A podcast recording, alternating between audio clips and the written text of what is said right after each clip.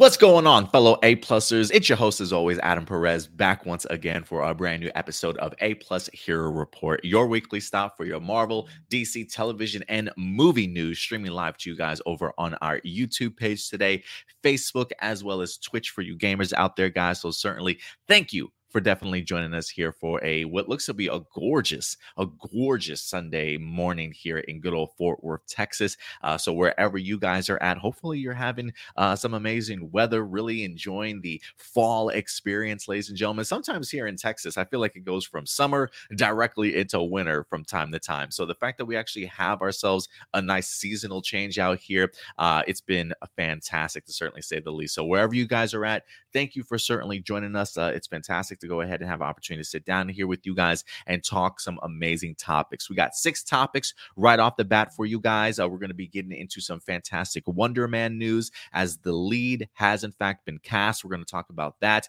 Um, it looks like we got more casting news in regards to the upcoming Agatha Coven of Chaos, uh, and then of course into some DC news for you guys as Henry Cavill speaks out a little bit more about Superman along with James Gunn uh, and much much more for you guys. So certainly stick around. We got six topics for you guys. Afterwards, we'll definitely go ahead and get to your guys' live viewer questions, and we'll kick off our show with some honorable mentions. Some topics that we didn't mm, didn't quite make the cut, but felt that you certainly deserve to know what was going on. So it should certainly be a fantastic show. And listen, guys, we're switching it up here a little bit today. Unfortunately, Stuart could not be joining us, but in his place, coming back, making his return, ladies and gentlemen, the good old Indy Uchiha. What's going on, brother? It's so good to see you, man. Hey, I'm so happy to be here. You have no idea. You know how I feel about Hero Report, man. I know, man. I feel like when you can't make it, I feel like your Sundays are just completely ruined. Yeah, yeah. I, this this is the only this is the only pod I ever do that I will schedule a, a new job around if I can have Sundays off. So yeah, your boy's leaving Team Blue. I'm going to Team Red just because they're giving me Sundays off. That's so, Team Red. Who who is Team Red for you? Uh, Verizon. Good old Verizon. Very nice. I know. I just ended my Verizon subscription to Indy. I, I had been like a, a subscriber for like it felt it felt like 20 years. Uh, but it just got too expensive for me, man. So I, I had to switch over to T-Mobile. But I, I, I do miss Verizon. I do love Verizon in general, though. Yeah, there's nothing wrong with Magenta.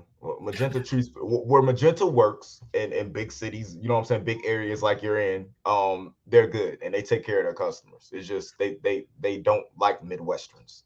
You know, I will say this: when I had when I was with Verizon, I felt like I had service anywhere, bro. Like people just would not. People would be amazed, like they they, would they wouldn't have service, and they'd be like, "Anybody got service around here?" I'm like, I don't know what's wrong with y'all guys' phone, but right here, man. I, uh, but I used to love Verizon Signal all the time.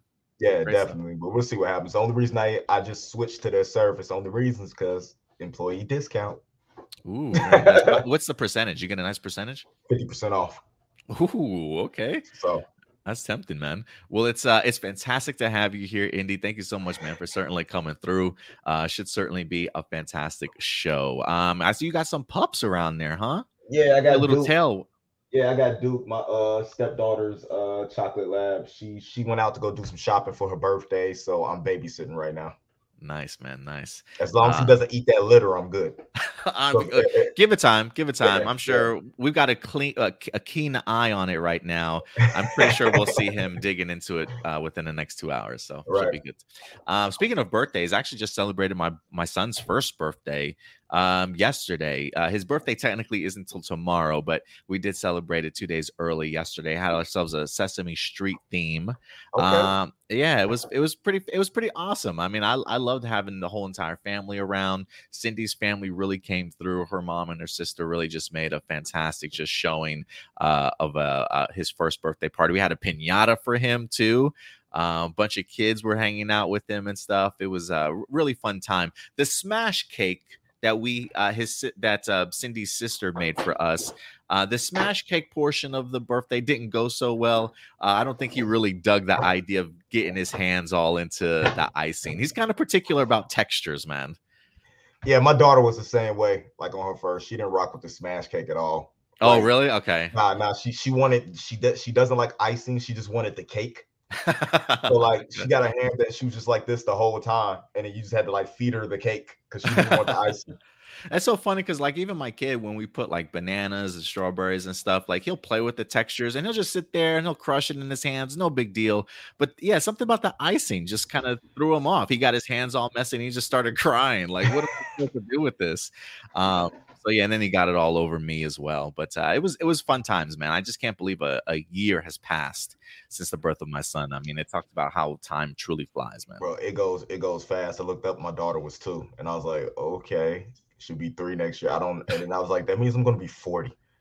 like, I don't know what to do anymore. Like, I just want to stop counting. Yeah, like that's, that. that's, that's all we got to do, Indy. You know, I'm about to be 40 this year, uh, next month, uh, and at this point, I've just kind of lost track of it. Uh, you know what I mean? So uh, I'm just gonna keep my head down and just keep pushing forward, man. Um, but uh, yeah. Anyway, thank you very much, guys, for certainly joining us. Um, it should be a fantastic show here today. I just want to give some quick shout outs to people that are in the live chat with us. We got good old Enrique Perez, probably a cousin of mine from somewhere down our lineage. Who certainly knows? Marcelino Vasquez is certainly in the house. Francois Dupont is definitely here also, along with good old Adam Perea. Uh, the most talented man in the world has graced us with his presence. Uh, we got Chris Crossman uh, in the house with us as well. Good old Dino Knight certainly coming through. Uh, Alexander's in the house, along with good old Jackson Peterson, not to be mistaken with Peter Jackson. Uh, good old uh, Jericho Gonzalez in the house with us. We got Carlo here as well. Uh, Michael Rhymes, what's up, buddy? Good to see you also. Good old Carter Matthews here with us today. Uh, Morgan Hutchinson, what's up? Thank you so much for uh, spending your weekend with us. Uh, we got Adrian in the house. Abase is here with us today. Good old Kurt Marino also. John Schuyler, good to see you in here, buddy. Uh, Nicole Robertson has certainly joined us as well. We got Roberto Bueno in the house. Uh, and because it's five o'clock somewhere, Jack Daniels has decided to certainly join us also. Uh, Datilla in the house, who I believe Datilla just recently went to a Spider Man ex- uh, exhibit or something like that that they had over um, in Cali. Uh, maybe she can tell us a little bit more about that. Uh, we got Blossom in the house. Uh, Marcelino's super stoked to have you back, Indy. He says, Yay, Indy's back, but then he'll eventually leave somewhere halfway or near the end of the streams. He, he just abandoned us, Indy. You abandoned us, Indy. I, I don't I don't mean it. Like like I said, when you got kids and stuff running around, sometimes you just you, you like, hey, as far as you know, I'm a Power Ranger. Zordon called me to come do something and I had to leave. Absolutely. You got to keep that secret identity. You know what I'm saying? you don't know what he does when he's away from camera. but uh, thank you so much, guys, for definitely joining us. Um, let's go ahead and kick off this show, Indy. Let's go ahead and get started, man, because uh, we got a packed episode to say the least. Um, honorable mentions, man. Kicking it off with some honorable mentions. Do you happen to have an honorable mention for today's uh, show? One I don't know if anybody is interested in, but uh, it's it's it's special to me, man. There's a Sasuke manga um out right now. Okay. And the the first issue, the second second issue just came out uh this past weekend, but the first issue actually actually surpassed the sales of what uh Naruto the uh uh the the manga had done. So it, it was surprising that the Sasuke fans came out in droves and basically showing everybody what we actually want to see in the content. And then they let us down in the second issue and show us Sasuke fighting a dinosaur. So yeah, uh, high praise just to hit low lows, but um American readers are really big, are really getting into um mangas and not just the anime and it's just amazing and i think i personally think a lot of it has to do with the uh comic book resurgence mm-hmm. and just people actually getting that print and reading that print They're actually going out and getting those mangas so to me it's a good thing i'd rather read than watch you know unless it's uh game of thrones so i i have to i have to give praise what praise is due I appreciate that, man. I um, that's pretty cool. I appreciate that honorable mention. Um, when's the next episode of Anime Assemble that you guys going to be doing? Uh, next episode of Anime Assemble is actually next Saturday, and okay. then the Bleach review for episode four of uh the Thousand Year Blood War goes up Monday. Okay, fantastic. Yeah, we're trying to increase a little bit of uh, a- uh, anime content for you guys. Uh, I know um, John and Indy uh, been doing a fantastic job when it comes to anime assembled, so they'd have themselves a brand new episode dropping this week, uh, and I believe we've got episodes one through three of the brand new Bleach series, the review uh, from Indy uh, or John. You might be, you know, surprised who you ever pop into for any of these particular reviews. But if you are big anime fans, we do have some content for you guys here on the channel. Uh, let's see here. A couple other honorable mentions for us to keep you guys updated on things. Uh, we got The Last of Us. This actually has crept up on me really quickly, Indy. Um, I feel like this uh, HBO Max original series is going to be here before we know it. If you guys happen to uh, miss the release date, it will be January 15th. So January 15th on HBO Max, the uh, highly acclaimed video game uh, gets a live action adaptation. So uh, The Last of Us, January 15th. Mark your calendars there as they uh, drop that brand new poster as well. Um, other news for other popular uh, Netflix series or just series in general, The Sandman has in fact been renewed for a second season. Um, you know what's uh, Indy? I have not finish the uh, first season of Sandman, uh, I wind up finding myself just getting distracted and pulled away to watch other stuff. Um, but um, you know, I got the opportunity to go to D- uh, Dallas Fan Festival last, uh, maybe a couple weeks ago and that plays Dream in here, uh, Tom Sturridge. He um he actually did a fantastic Q and A panel. Um, he didn't mention at the time as to whether or not they were going to get themselves a season two, uh, but according to Deadline, a season two is on the way. So it did uh, win it win itself a um a renewal. And I think when it comes to Netflix series, if we don't hear anything immediately, I think we just automatically worry uh, when it comes to Netflix's um you know it's uh i want to say it's um h- how quickly they get rid of series sometimes you know what i mean? So definitely was worrisome for some fans i'm sure. Yeah uh i'm not i'm not for stuff leaving quickly especially when i get attached to it so i'm not happy about that. Like wh- why can't every show be like the other stuff that's on netflix? Like you know what i'm saying? It, it, there's some stuff on netflix been on netflix since netflix has begun has begun and yeah. and it should have been ended. Have you oh go ahead uh you talking about sandman yeah i was curious if you had if you had checked it out for yourself especially considering um it, it being a dc property I watched the first three episodes, and then Titans came back, and I got Mm. distracted. Yeah, yeah, Titans did. The Titans definitely did drop this week. I got to go ahead and check out episode one. So, um, I'll definitely, if anything, I do plan on reviewing Titans for you guys here on the channel. So definitely stay tuned for that. Um, another honorable mention. Um, you know, Indy, I'm actually kind of surprised that the Walking Dead franchise is still continuing on as much as it has been. Um, I've fallen off, unfortunately, after the first like Negan season.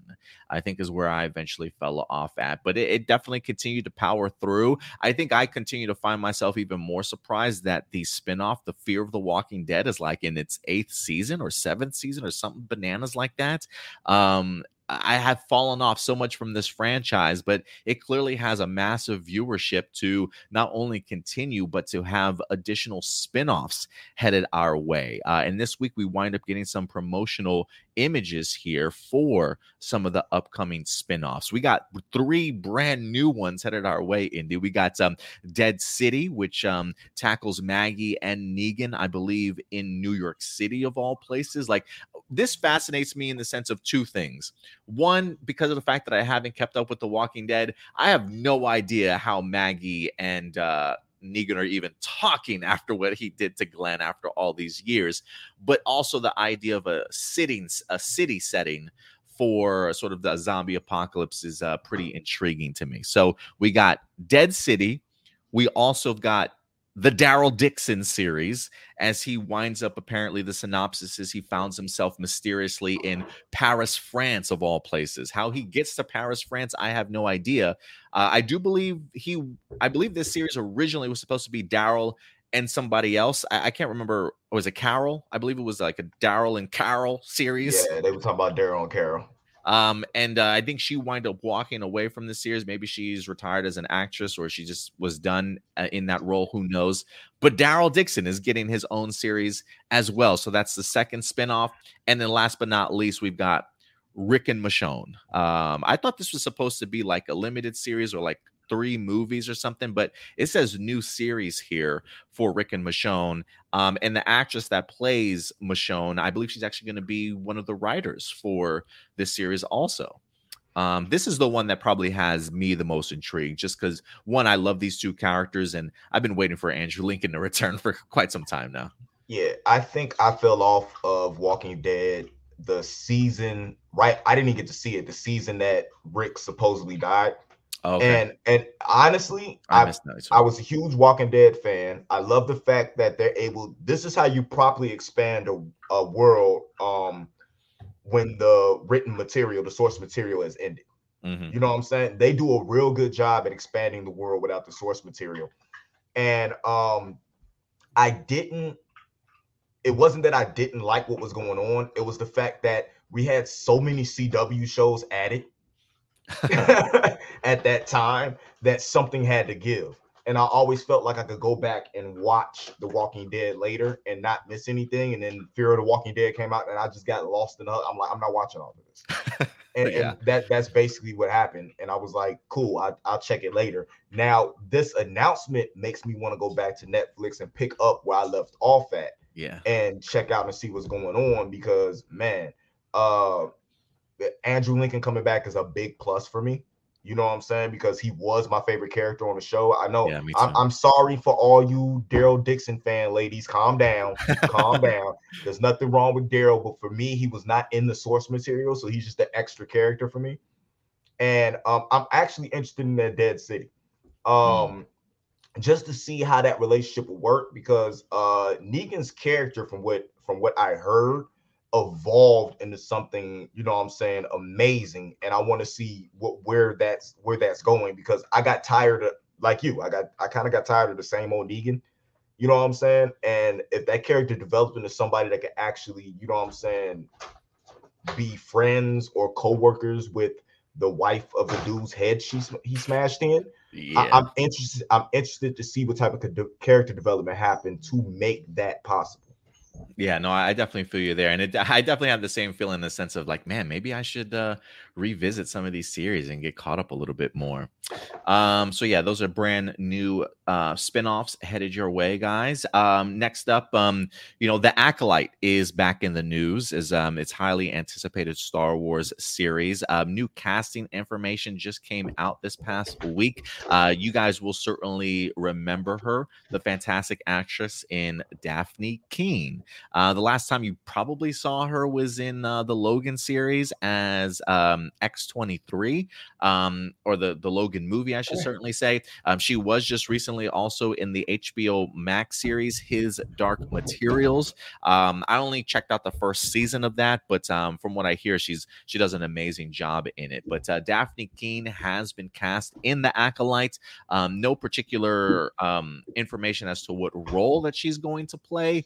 Um, but it has me hoping that she's like a Sith, Sith apprentice or something. I would love to see her as a Sith apprentice. Uh, at some point in time, but uh, Dafne Keen will be in the acolyte. And last but not least, um, Indy, Avatar uh, wind up dropping a brand new trailer here this week. Uh, I did myself a reaction and quick thoughts video on the Way of the Water official trailer that we wind up having earlier this week. Um, I've given my thoughts on the official trailer, but I want to go ahead and get your thoughts on it. I know you haven't necessarily been the biggest fan of the Avatar franchise in general, um, but we've started to see more articles, more footage uh, of this particular film. What did you think of the official trailer? Did it win you over? you still a snooze fest for you as you uh, uh alluded to? Snooze fest. But I'm gonna tell you, I'm gonna tell you what did me win me over. Your reaction. Because I feel like this is something that I have to go into with open eyes from like your perspective. You know what I'm saying? And watch to be able to hold an intelligent conversation with you on what this movie is. So I'm I'm I'm going to go see this movie for Mr. A plus opinion Adam Perez and nobody else. And if I don't like the movie, I will ask for my 1995 back. that I spent on my eight dollar popcorn and my movie ticket. We need to get nah, you an AMC Stubs A list, man. Nah, this this actually looks interesting. I don't know. I don't know if I'm gonna be able to handle the length of the movie. Oh yeah, but, it's like three plus hours, right? Yeah, but but to me, every and anytime I watch the original Avatar, I just feel like they ripped off Fern Gully. So um th- that's what I go in looking, but I'm interested in seeing what type of story they can bend out of the last movie that they had. So I'm willing to give it a chance. I was just not a fan of the I was I wasn't a fan of the the the the fanfare over the first, you know what I'm saying, over the first movie. Yeah, it was some cool tech that they use and stuff like that, but I, I was more I was more the person of let's give the dude in the Godzilla suit praise. You know what I'm saying? And stuff like that for what they had to go through. But we'll see what happens. I'm, I might go see the movie and just totally enjoy it. They might actually have to me what to me is a better story. It just seemed like Fern Gully ripped off Fern Gully and Pocahontas, you know what I'm saying, blended together and they threw effects on it. No, I get you. I feel like that's the that's the um the, the critique I hear a lot is the fact that they a lot of people feel like Avatar when you strip away the technology aspect of things ends up being just another um generic generic film you know what i mean? Um but for, for me I, I, will say this in regards to the trailer while it didn't blow me away i think if you watch my reaction i'm not sitting there like ooh ah like it, it wasn't anything crazy but i think what i for me there was just like a wholesome aspect about it uh, about the idea of having to return to this particular world seemed like visually just it being stunning. I felt like the trailer moved me in the sense of really wanting to kind of just go back to that world and see these characters and seeing that Jake now has himself uh, a family. Um, you know, the idea of seeing even his wife hunting while she's pregnant and like just the little things of her pulling the bow back, kind of getting in the way of her stomach and her having to kind of readjust. It kind of brought a wholesome family vibe to this massive world that we're getting the opportunity to explore even more of. That's the type of stuff that it, it kind of fascinated me in that sense of just enjoying return returning to this planet. Um, and uh, you know, I I don't know what story they're really going to be tackling in here. Um, but you know, I, the one thing I always say is leave it up to James Cameron to really be able to to to tackle universal themes extremely well. And so while I think it may be kind of a generic film for most people, I do think that there's concepts and storylines and ideas within the film uh, that I think a lot of people can um, um, attach themselves to or at least relate to in a certain aspect. Um, so uh, for me, it'll be interesting to um, to go back here, but uh, we'll see um, how the movie itself turns out. December sixteenth, guys. Um, I don't believe tickets are on sale as of yet. Do you know if tickets are on sale, Indy? Have you seen anything like that? Uh, I've seen tickets getting ready to go on sale, like when I passed my AMC, but okay. I haven't seen like tickets on sale on, on sale, sale yet. Um, so keep an eye out on that, guys. But yeah, December sixteenth is the big day. And that will do it for honorable mentions today. So thank you very much, guys, for certainly coming through. Um, uh, Marcelino says, I purposely avoided the Avatar 2 trailer because trailers today just spoil the entire movie. I don't necessarily felt like this one spoiled um, the movie, though. I think it just kind of lays the basis down or like the premise of of the film but i didn't feel like the this particular official trailer spoiled anything. I would say maybe the second official trailer that we get maybe uh maybe beware viewer beware is what i would certainly say there. Did you feel like it spoiled anything for you indy? I don't feel like it spoiled anything at all. I feel like now nowadays trailers are made up to where we have no idea what's going to happen half the stuff that's in the trailer doesn't even happen in the movie now that's true. I think Marvel's become like the uh, the master of that of yeah. the, the misdirect. Um, all right, guys. With that out of the way, that does wrap up all of our honorable mentions. Um, and if anything, I think it's time for us to go ahead and tackle our main topics. Um, I think we got some amazing ones here, Indy. So let's go ahead and get into it, man. You ready to go ahead and tackle these with me? Let's go. First up, ladies and gentlemen, um, we are going to get into our Marvel bag. We'll, we'll, start off today with some Marvel talk for you guys. Um, as um, you know, one of the series that had recently got announced certainly perked up my ears, and that is Marvel Studios' Wonder Man. Um, at the heart of Wonder Man, we I believe we have Daniel De- uh, Destin Daniel Cretton, the um, the filmmaker that went ahead and did Shang Chi and the Ten Rings. Uh, he was on board to be the showrunner and co-writer uh, for this particular um, series that we're going to be getting. I believe he might be directing a couple of episodes here or there. I'm not quite sure, but ever since we've gotten the announcement about Wonder Man, uh, it has uh, we haven't really necessarily gotten too much news. Uh, but this past week, I feel like the floodgates have definitely opened up in regards to this upcoming Wonder Man series. If anything, I'll probably have Indy at some point in time here as we discuss this to kind of give us his thoughts in regards to the Wonder Man character, maybe a quick breakdown of the character for you guys, um, because he is uh, a very um, new character when it comes to the MCU. If you fought if you followed the Marvel comic books at all, he's definitely not like an A level, B level kind of character, uh, if you will. Um, but uh, when it comes to Marvel, they always do a fantastic job of elevating a lot of these characters. And so this past week, we finally got ourselves the lead actor that's going to be playing Mr. Simon Williams himself, aka a Wonder Man. Uh, and this was quite the surprise, to say the least, Indy, um, as a deadline is in fact reporting that Yahya Yahya Abdul Mateen II has been tapped to lead the Marvel series for Disney. Um, this news again comes to us from Deadline.com, uh, and let's go ahead and get into this, Indy, because I think this is a uh, fantastic news. I feel like also just uh, Yahya. Uh, his star just continues to rise at this point for me. Like I, I do look at him as a star in Hollywood at this point. I like I I can't even say his stars on the rise because he's just landed himself some uh, amazing opportunities, whether that be Black Manta in Aquaman, uh, whether that be him as Candyman. Uh, I feel like we've seen him. I, he was also in the Watchmen series, if I'm not mistaken, as Doctor Manhattan. Also, um, so Yahya definitely brings not only a top level sort of performance um, you know, anytime his name is certainly mentioned. But when it comes to the comic book world or anything that needs to be adapted, uh, he definitely has made a name for himself. So this is an exclusive report. It says coming off some of his of the best reviews of his career for his work on Broadway's revival of the Pulitzer Prize winning Suzan-Lori Parks play top dog underdog. Yahya Abdul Mateen is preparing to move over from DC to Marvel as the lead for studios, uh, the studio's Disney Plus series Wonder Man. I had no idea that he was even on Broadway now. So really, even expanding his um his uh his reach, if you will, in uh, regards to what he's getting himself into. It says the live action Wonder Man series was first announced as entering development in June with Shang-Chi, Helmer, Destin, Daniel Cretton, and the Hawkeye co producer Andrew Guest, both, both announcing their involvement. Cretton will direct and executive produce, uh, with Guest serving as uh, as head writer.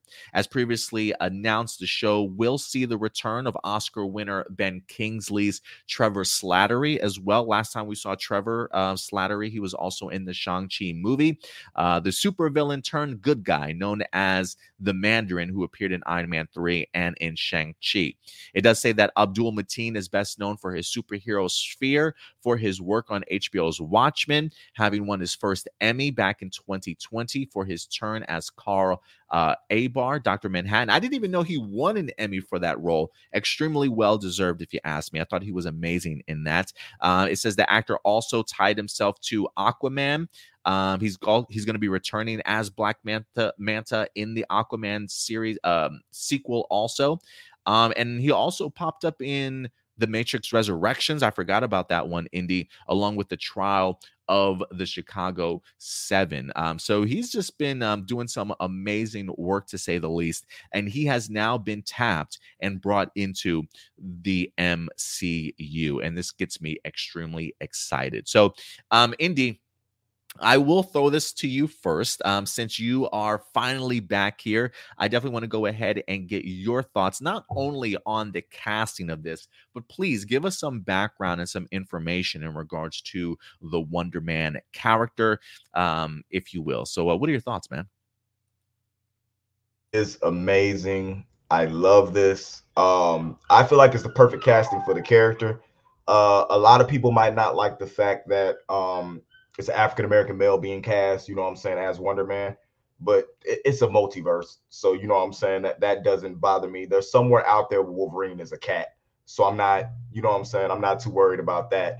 But um Wonder Man to me, I think this casting is bigger than what people might believe if they know a little bit about the history of Wonder Man, uh, Mr. Simon Williams, uh, because he was an Avenger, a West Coast Avenger, a Defender. He worked for Shield, Lethal Legion, the Masters of Evil. You know what I'm saying? The Revengers. Uh, he, he's been around when it comes to it. The the most interesting thing that I feel has a direct tie to this to this character being casted is um I think it was like Avengers like 102 or something like that. But it, it was a it, back back in the day. We talk about like the early 70s. Um, he made a he made like a cameo, but it was just like the body. He was like in a comatose state, and he ended up being revived by Kang. You know what I'm saying? Uh, and being used uh against uh the Avengers. So it's going to be interesting if they take a little bit of that leeway and use that, especially with these big Kang s movies that we have coming up the way that they love to tie, you know what I'm saying, comic lore and twist it in the way they want to be.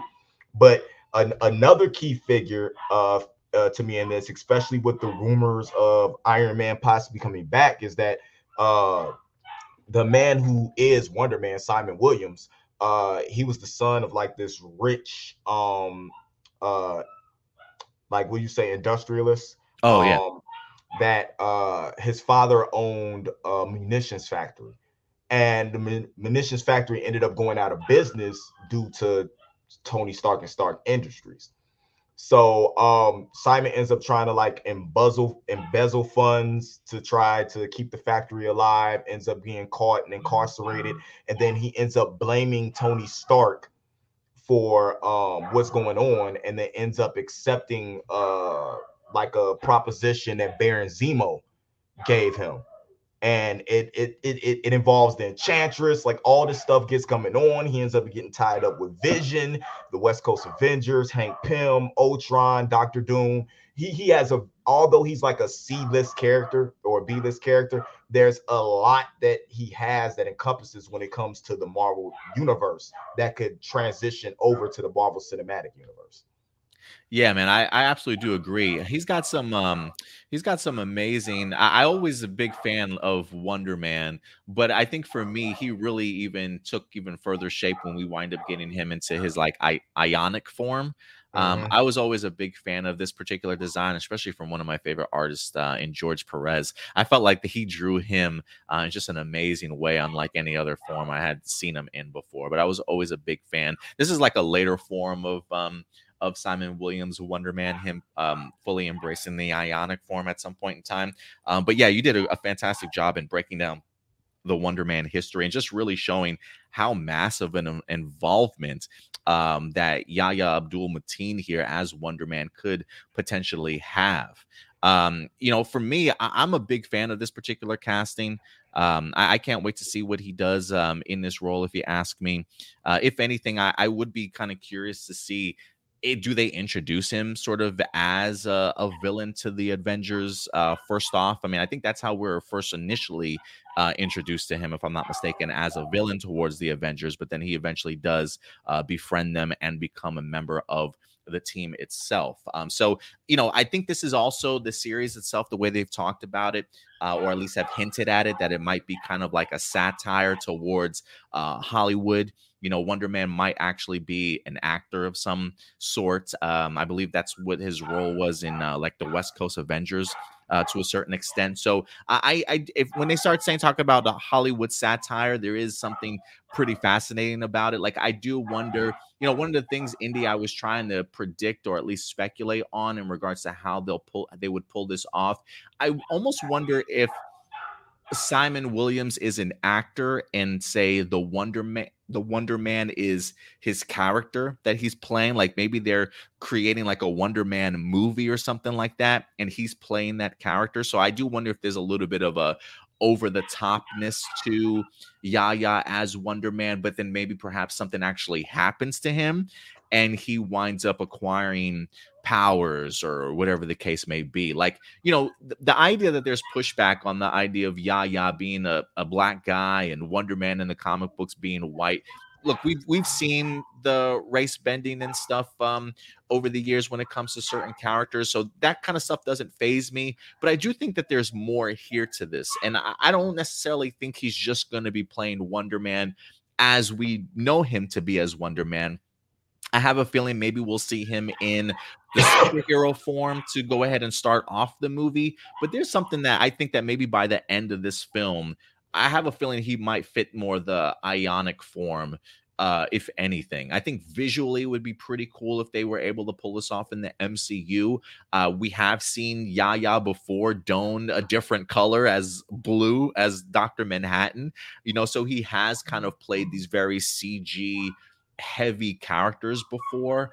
Um, so I do think that they would be a really cool blend of being able to, for us to see Wonder Man as, say, his character first and foremost uh maybe playing it up as he's like I, for some reason i think of like last action hero with like uh arnold schwarzenegger like i would love to see yahya as wonder man in that sort of character role but then maybe something happens to him and he winds up becoming the ionic form of him and maybe that's how uh things turn out for him i don't know that's just speculation on my part and something i would certainly love to see um so i do think that there is uh plenty here for Yahya to definitely sink his teeth into. You know, one of the other aspects that really fascinate me too, Indy, is the idea of the connection that we usually have uh, when it comes to a love triangle uh, between him, um, Wanda, along with the um, the Vision. Um, now, in the comic books, correct me if I'm wrong, Indy, but I believe Vision is created with the brain waves of Simon Williams.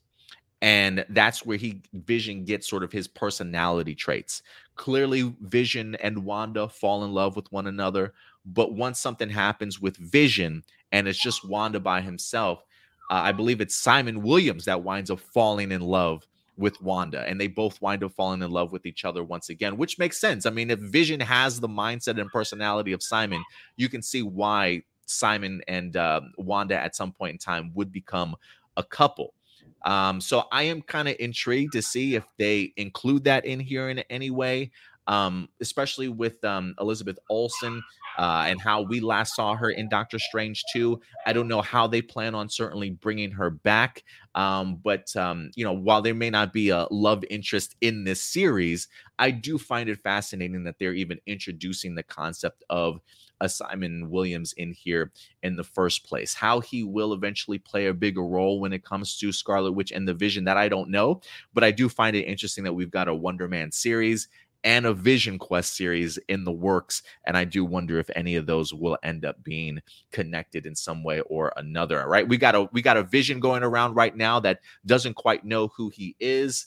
Um, it'll be interesting if maybe vision winds up acquiring the brainwaves of Simon Williams at some particular point in time. But you know, the idea of Wonder Man being white in the comics doesn't bother me just because I've seen Wonder Man take so many different forms before in the comics that I do think that Yahya Abdul Mateen would fit this character perfectly. And I think it gives him an opportunity to stretch out his range a little bit when it comes to performances. So I think we're going to have some fun seeing him in that Hollywood satire role along with the superhero role. And um, I hope um, I'm hoping it's more ionic form than anything when it comes to this character in the MCU. But um, I'm really open to anything, Indy. So uh, I think this is um, great news, man, and uh, really excited to see somebody as talented as Yahya now finally in the MCU. I think he's going to have a fantastic time here.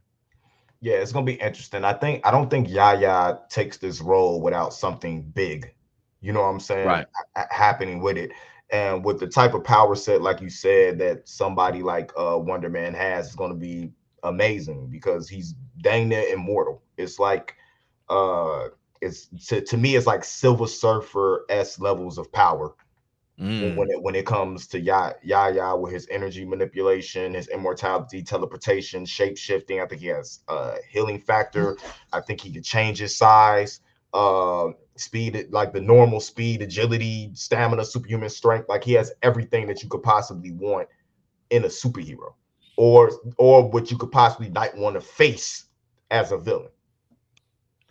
Yeah, absolutely. And I agree with you. I don't think he comes on board for this just to get like a series out of it. You know what mm-hmm. I mean? Mm-hmm. Uh, I do think that they probably have much bigger plans for him. You know, I did have this idea in my head that I thought it would be pretty interesting. Um, in the comic books, it's Vision that winds up having the brain waves of Simon I, I, do wonder also if there's a sense of maybe they flip that here in the MCU. Like maybe even Wonder Man. What if Wonder Man's not even like a real person? Like what if he? What if after the events of WandaVision, right? They they they are upset because of the fact that they lost Vision because they were trying to rebuild Vision, right? And and mm-hmm. put him back together to work for him. What if after they lost Vision, they decided let's just change course. Let's not recreate a Vision. Let's create ourselves a Wonder Man and what if they gave this Wonder Man a personality and this personality was that of Vision? Mm. And they implanted it into Simon Williams, and Simon Williams goes out there, android of his own, maybe, who knows? Maybe he becomes an actor and he's got the superhero persona about him. Maybe that's where Ben Kingsley's, uh, sl- you know, Trevor Slattery comes in. Maybe he's like a, a, co-lead in this Wonder Man movie or something like that. Just something over the top. Um, it would it would be interesting for somebody like a, a, a Wanda to eventually a Wanda to eventually come in um and maybe fall for Simon. I don't know. I I I just will say this. I want to see a love triangle at some point between these three. I just I feel like it's got to happen, man. It's got to happen at some point. Yeah, definitely be looking for something like that. That'll be an interesting twist in the story, especially with when you bring Wanda back and having her get over whatever she's got over and being thrust and having to deal with something like that is some some weird but entertaining character development. Very weird stuff. Very weird stuff. We'll see yeah. how much actually gets adapted though. Yeah, she has a thing for androids. We need to we need to send her to like Androids Anonymous and tell her you need something that's really flesh and blood, sister. Like, yeah, let's like, uh, like Cap, Cap is right there. Yeah, let's let's have you a chance to make some real babies. You know, you want a real family, we'll make it happen. Yeah. Um, let's see here. And speaking of Wonder Man, uh, not only is Yahya Abdul Mateen been cast, but you know, Indy, there's actually some reports out there that we might have ourselves uh, an additional casting. Let me go ahead and uh, pull this up here for you. This actually comes to us from the Illuminati. Um, I wanted to go ahead and get ahead of this news just before maybe like Deadline and Variety and them start reporting this because um, I do believe that there is something to this. The Illuminati is saying that Wonder Man production is eyeing Bob Odenkirk has a particular secret role in here. And you guys have probably seen him from Better Call Saul, um, along with Breaking Bad and uh, so many other fantastic movies that he's certainly been a part of. Um, but it does say here, it says, Will Bob Odenkirk join the Wonder Man series? It says, Before we talk about the news, let's go over a little. Oh, never mind. He's going to go over some. Um, uh, they were going to go over some. Uh, it says managers are paid, of course, counsel. Where does this information at? Hold on a second. Sometimes I hate the way that they put together or form their um their articles in here, man. Like they take forever to get to the point of their articles, to be quite honest with you. Um let's see here. I'm trying to see. Man, those dogs are having a field day, bro. Oh, here we go. It says our source only told us that Bob Odenkirk is the actor the production wants for a special role in the Wonder Man series. We don't know anything else about this particular role, but based on comic history, uh, Neil Ser- uh, Saroyan, who is um, Simon Williams' agent in the comic books, is a perfect fit. It does say that Neil was introduced in Wonder Man uh, issue number one as Williams' agents. Those though agents and managers are different, the general pop uh, population would not care if they were interchanged, and it would make sense to use a job title um, that is a bit more personal. So um, they're suggesting here that they might be in the looks for Bob Odenkirk to go ahead and play Wonder Man's agent. Um, I kind of I kind of dig that. I feel like um for for Bob that might be a, a, a pretty good fit somewhere. Indy, what do you think though? I totally agree with that. I love I love the way he plays characters, and I think this might be the perfect role for him as far as going into the MCU. Um, the only other thing I can think of him as, to be honest, that fits with me is like wacky lawyer that gets off all the C list, you know what I'm saying, villains, you know what I'm saying? Like like oh, th- this person decided to rob a bank in a uh, in a cat costume. Uh off. So that that'd be interesting to me. Yeah, no, I definitely agree, man. I definitely agree. Um, we'll see if this winds up coming to light, but we'll definitely keep you guys um, up to date uh, when that uh, certainly happens. Uh, so we'll see if that comes to fruition. But um, I'm pretty pumped, honestly, in regards to uh, the Wonder Man series as a whole, uh, and uh, we'll definitely keep you guys posted. Uh, but yeah, guys, let us know your thoughts in the live chat or the comment section box below. Yahya Abdul Mateen is Wonder Man. Uh, let us know how you guys feel about it. And uh, yeah, we'll go ahead and tackle that later. All right. Um, let's go ahead and jump into our next topic for you guys here. Um, let's see here from Wonder Man uh, to our good old Captain America, as Anthony Mackie is back in the news as good old Sam Wilson. Um, I feel like a lot of movement has been happening in between Captain America 4 along with Thunderbolts. Um, over the past couple of weeks, we've been talking to you guys about the addition to the MCU and Harrison Ford, uh, who has in fact been um, recast to go ahead and play, or I should say, Thunderbolt Ross has been recast uh, and will, in fact, be played by Harrison Ford, certainly going forward. Uh, and it seems as though we're going to get the opportunity to see Thunderbolt Ross not just in Thunderbolts, but clearly also in Captain America four. Uh, and if you guys remember any of the history between General Ross uh, and our Avengers, uh, hasn't been the most pleasant, especially since the Sokovia Accords. Um, and it seems as though General Ross is getting back into things when it comes to some of our Avengers. Uh, in this past week, uh, I believe it was the writers from Captain America 4 or the producer from Captain America 4 uh, that hints at the idea of Captain America and General uh, General Ross clashing. Um, so let's go ahead and dive into this and see exactly uh, what we're going to be getting here between these two characters. Uh, as we've got two uh, two two new actors taking these uh, mantles, if you will. Uh, but this comes to us from Collider.com. Sam Wilson will clash with Thunderbolt Ross, says the producer Nate Moore. Uh, talking about Captain America 4 here. Uh, it does say that um, with Ryan Coogler's sequel, Black Panther Wakanda Forever, just on the horizon, ushering in the bittersweet close to the MCU Phase 4, it's time to begin looking to the future. Uh, phase 5 and 6 were mapped out for the next coming years. Uh, set for a 2024 release was the fourth Captain America sequel, New World Order, mark- marking Anthony Mackie's first full length debut as the new Captain America. Uh, they had the opportunity to sit down with the producer of the film, Nate Moore, for an exclusive tease. Uh, let's see here. It says, uh, though though not much was previously disclosed regarding the film's plot, director Julius Onah uh, saying, "I'm really excited to see this man go from a counselor uh, as an ex-army vet to a Falcon to Captain America, and uh, bring that set of experiences and that point of view into the decision making that one has to make as this incredibly powerful character in the MCU. Um, they also go on to talk about the idea says the producer played coy at first, allowing that they were very happy with the script, but was then plenty forthcoming when asked for a tease, including confirming Harrison Ford as General Thaddeus Thunderbolt Ross. This is what he says. He says, Well, look, Sam Wilson's Captain America, he is going to bring his own team to play. It's no secret that Samuel Sterns is making his return to the Marvel Cinematic Universe, which is fantastic because Tim Blake Nelson's the best. Harrison Ford is taking on the role of General Thaddeus Ross, and to see Sam Wilson and Thunderbolt Ross, which, if you remember, actually threw him in prison at the end of Civil War because he violated the Sokovia Accords, there's going to be some natural sparks there, which I think uh, are going to be really fun. Um, so yeah, it looks like we're definitely going to be having Harrison Ford and Anthony Mackie clashing here. Uh, and this really gets me hyped, Indy, if I could be quite frank with you, man.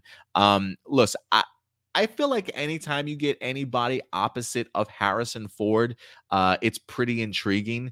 Like for me, I really want to see the acting chops of Anthony Mackie shine here against somebody that uh, in Harrison Ford that will really raise his performance level, if you ask me. Not to say that Anthony Mackie ever um like phones it in or anything like that but for me there is something fascinating to see a talent like anthony mackie on the opposite side of somebody as popular and polarizing as Harrison Ford. I mean, this guy carries a gravitas around him wherever he certainly is. He captures the screen when he's certainly on there. So to bring his level of experience um, from all his films as our new General Ross to go ahead and butt butt heads against a Sam Wilson, uh, I think this is uh, makes for some great drama and really great compelling uh, storytelling, if you ask me. Uh, if anything, I do love that the article brings up their uh, connection from Civil War, having uh, arrested and captured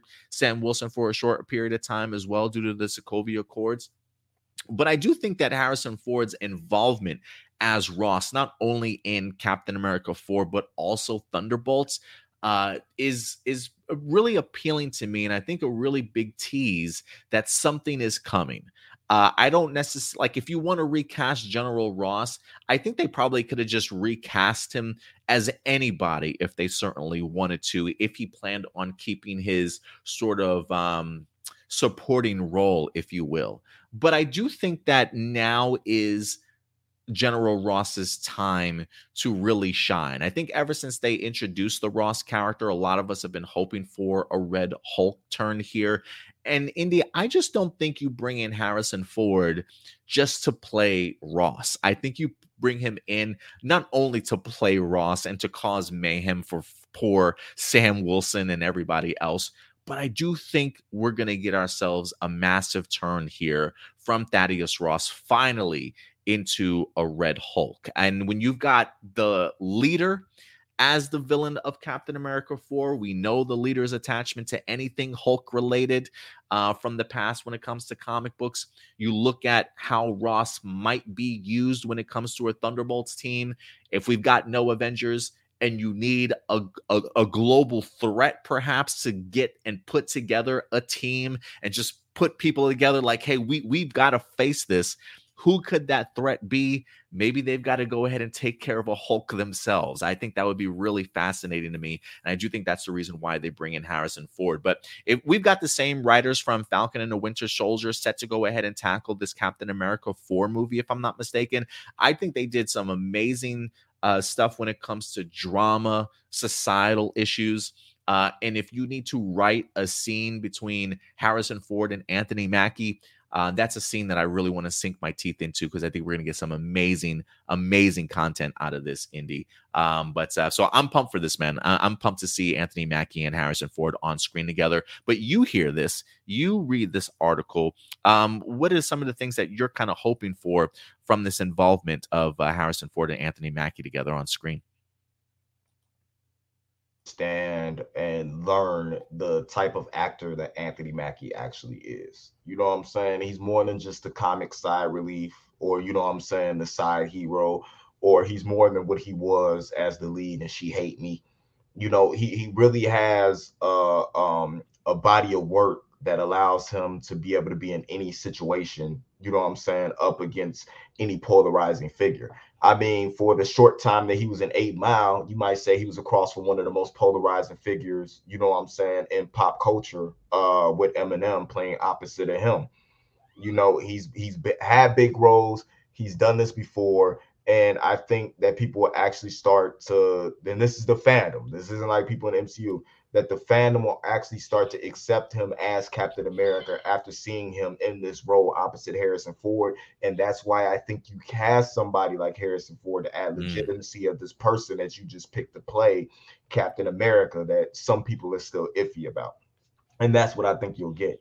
Along with, you know what I'm saying, adding legitimacy to the Thunderbolts and everything like that by showing you these these are the type of uh, actors that were putting in place to play these iconic characters. Because to be honest with you, when you look at the Thunderbolts roster, who is really there that you know what I'm saying for you to grab onto, bite onto that's actually selling, you know what I'm saying, that movie. You put mm, Harrison Ford in that role and he sells that movie no matter and this isn't knocking the rest of the cast, but everybody in that cast was a side character. No matter how much we like them, because we love them in the roles that they played in, we believe that they did excellent jobs you know what I'm saying? And, and especially um old girl plays Yelena. Everything she's been in, she's been good in. Uh we have we have an excellent cast, but who sells that ticket? Who Right. gets butts out of seats to make them go see that movie? And I believe that's why Harrison Ford was put into that position because uh uh the guy who used to play him, you know what I'm saying, rest in heaven, no disrespect. I don't think he sells a movie the way that Harrison Ford sells a movie. Do you think they had he not passed? Do you think they would have recast anyway, or no? I think they would have. I think You it think would have so? been. I think it would have been a sense of we have a multiverse now. We can replace this role. We have like we have a role for him somewhere in the multiverse, but let, let's let's keep him over here. Let's recast this to put you know what I'm saying awareness on what's going on because it, now it's Harrison Ford versus Captain America. They don't they don't even look they don't even look Go at it Indiana as, Jones against Yeah. Captain. Right? they, they- it- just think about uh promoting Indiana Jones 5. At the same time, you're promoting Captain America, you're promoting the Thunderbolts. You know what I'm saying? You- You're getting you're getting more, you know what I'm saying, for your money when it comes to Harrison Ford. Um, so and uh, again, letting people see that it's Harrison Ford standing against Anthony Mackie. You know what I'm saying? Not Captain America, because right now it's like Harrison Ford is taking on Captain America. That that's what the headlines and stuff are saying. Like, no, that's Anthony Mackie playing Captain America. Give that man his, you know what I'm saying, his respect for what he's been doing in MCU for the past 10 years. He's been here for 10 years. This is Harrison Ford's first, you know what I'm saying, go around. Give that man his respect, but it'll do the same thing for the Thunderbolts. You know what I'm saying? Some of these characters in the Thunderbolts have been around for forever. You know? So let's see, let's see what happens. And hey, if it's gonna bring more shine to what's going on in the MCU, much better. Let some of these directors and some of these writers shut up about the MCU not being real movies when you have actors like Harrison Ford, yeah, yeah, you know what I'm saying? All, these these these grand level actors who have roles in these movies who did not have to take them. It was more than just a payday for them because some of them aren't just going to take roles for a payday. They get paid for anywhere. It's the story and the character that they're here for. Yeah, absolutely. I you know I don't know if they would have um, recast him um, even if he hadn't passed away, but regardless, I, I do think that Harrison Ford does brings does bring um, people into seats, and I, I would agree with you in the sense that now when you look at Thunderbolts, the idea of having Harrison Ford attached to it probably does nothing but really elevate it um, and even put more eyes on that particular series because again, general audiences probably don't know too much about who's a Thunderbolts team, right? But if you see like Harrison Ford uh, in the Thunderbolts, you might your ears might perk up and certainly give it a shot more than you probably would have beforehand. But you know, to go back on something that you said, Indy, the idea of bringing in Harrison Ford, you know, maybe to like rub some of his stardom on Anthony Mackie and to kind of like have people accept him a little bit more as Captain America. I do think there's maybe some truth to that, but you know, I would push back and just say, you know, when I looked at Falcon and the Winter Soldier,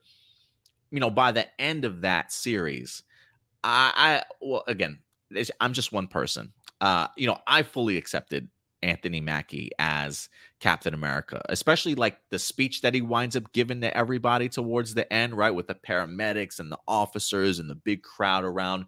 I felt like the speech that he gave was a really great one in the sense of establishing, like, hey, I- I'm the new Captain America now. Uh, and I think the writers did an amazing job in regards to really building um, the Sam Wilson character um, through that series um, to get to that point at the very end. Uh, and so I think the not only the performance of Anthony Mackie, but the incredible storytelling that they were able to do, um, considering where Sam Wilson's character had started off from from the Winter Soldier when we first seen him, and like you mentioned, he'd been here for like ten years, right? Like the journey that this man has been on. I would hope that most fandoms now automatically see him as Captain America, but there's always going to be some convincing, you know. Uh, and I think you're right. I think the idea of having Harrison Ford in here and being able to see what that clash is going to be like might end up having more people on Sam Wilson's side as the new Captain America. But I, I think this, I think context, co- like the content that we're going to get in this movie. Uh, is going to be pretty heavy, especially with Isaiah Bradley returning. The Black Captain America is going to be in this also. Um, I, I would be really fascinated to see how this all fits but I do think we're gonna get some great content out of this Captain America 4 movie, Indy. I really do.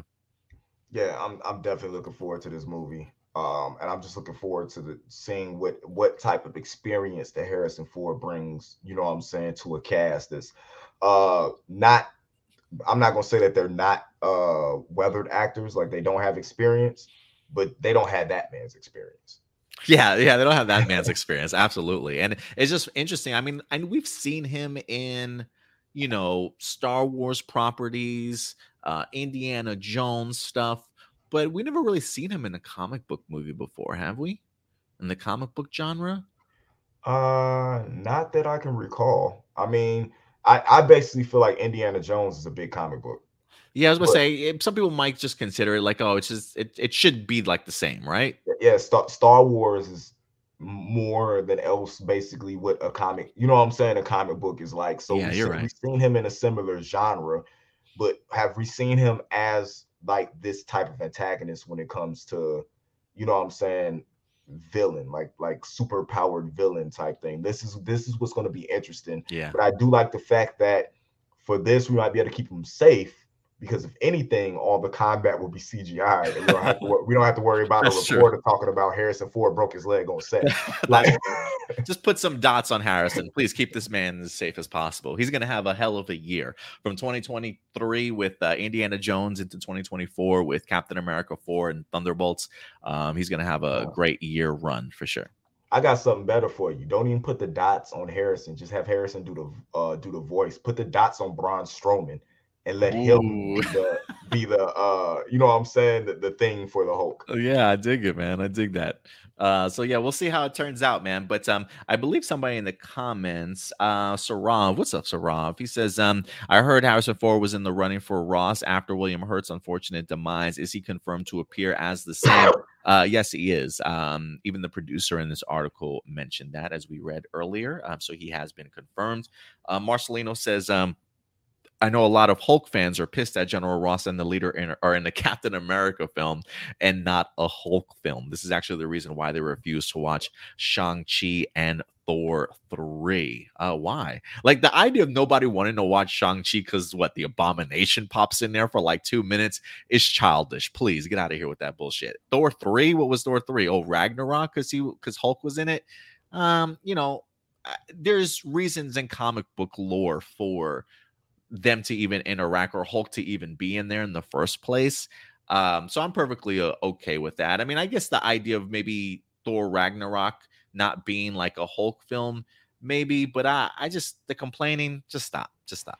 You go now. See, they're doing, they're going about it the wrong way because this isn't a issue with Marvel. This is a Universal or issue. Universal not wanting to let the yes. rights go of the Hulk. Yeah. So what you should do is go support the movie so that either Universal sells the rights or does like a Sony deal, like Sony does with Spider Man, in order to partner with Disney and Marvel in order to make a Hulk movie. Yeah, I get you. I know. Look, I, I get the idea that some fans are certainly upset, but when we're getting to the point of like refusing to watch Shang Chi and three, please, please, guys. um. Anyway. Um. And again, I know that's not you, Marcelino. You're talking about Hulk fans in general. So um. Yeah, if there are some people out there that feel that way, come on, guys, show some support. Show some support for these movies. Um, yeah, because I do think right, Indy. I think if you, you show support for movies, especially that these Hulk characters are in, uh, that's got to send signals to somebody out there, right? That man, they really want themselves a, a Hulk film this is universal. The, the only thing they're worried about right now is monsters, and they can't even get that right. they can't even get that right. Oh my goodness. Uh, but yeah, guys, let us know your thoughts. Are you excited to see Anthony Mackie and Harrison Ford opposite of each other on screen and getting ready to go ahead and clash? Uh, what could they possibly be arguing about? What is certainly going on here? Is he still pissed off about the Sokovia Accords? Definitely go ahead and let us know your thoughts in the live chat or the comment section box below. All right. Uh, and from that MCU storyline on to the next. Um, it looks as though the WandaVision spinoffs continue, ladies and gentlemen. Uh, we've got ourselves the Agatha Coven, uh, Coven, Coven of Chaos. Um, uh, Disney Plus series certainly approaching here, I believe in phase five, if I'm not mistaken. Uh, good old Kathryn Hahn certainly set to go ahead and reprise her role as Agatha. And while we haven't necessarily had too many uh, announcements in regards to that, this week's announcement in regards to casting definitely caught my attention because I'm such a huge fan of this actress, uh, as it seems as though uh, we're just bringing more people into the MCU here. Indy is uh, good old Uh, Aubrey Plaza uh, is set to go ahead and join the MCU. This comes to us from Variety.com. Uh, an incredibly talented actress. I love her comedy chops in here. Just her, just the way that she uh, holds herself, honestly, uh, and her personality that she usually brings to the screen uh, is usually pretty hilarious to me, if you ask me. But Variety.com is saying WandaVision spinoff Agatha Coven of Chaos casts Aubrey Plaza. She is joining uh, Kathryn Hahn in the upcoming series itself.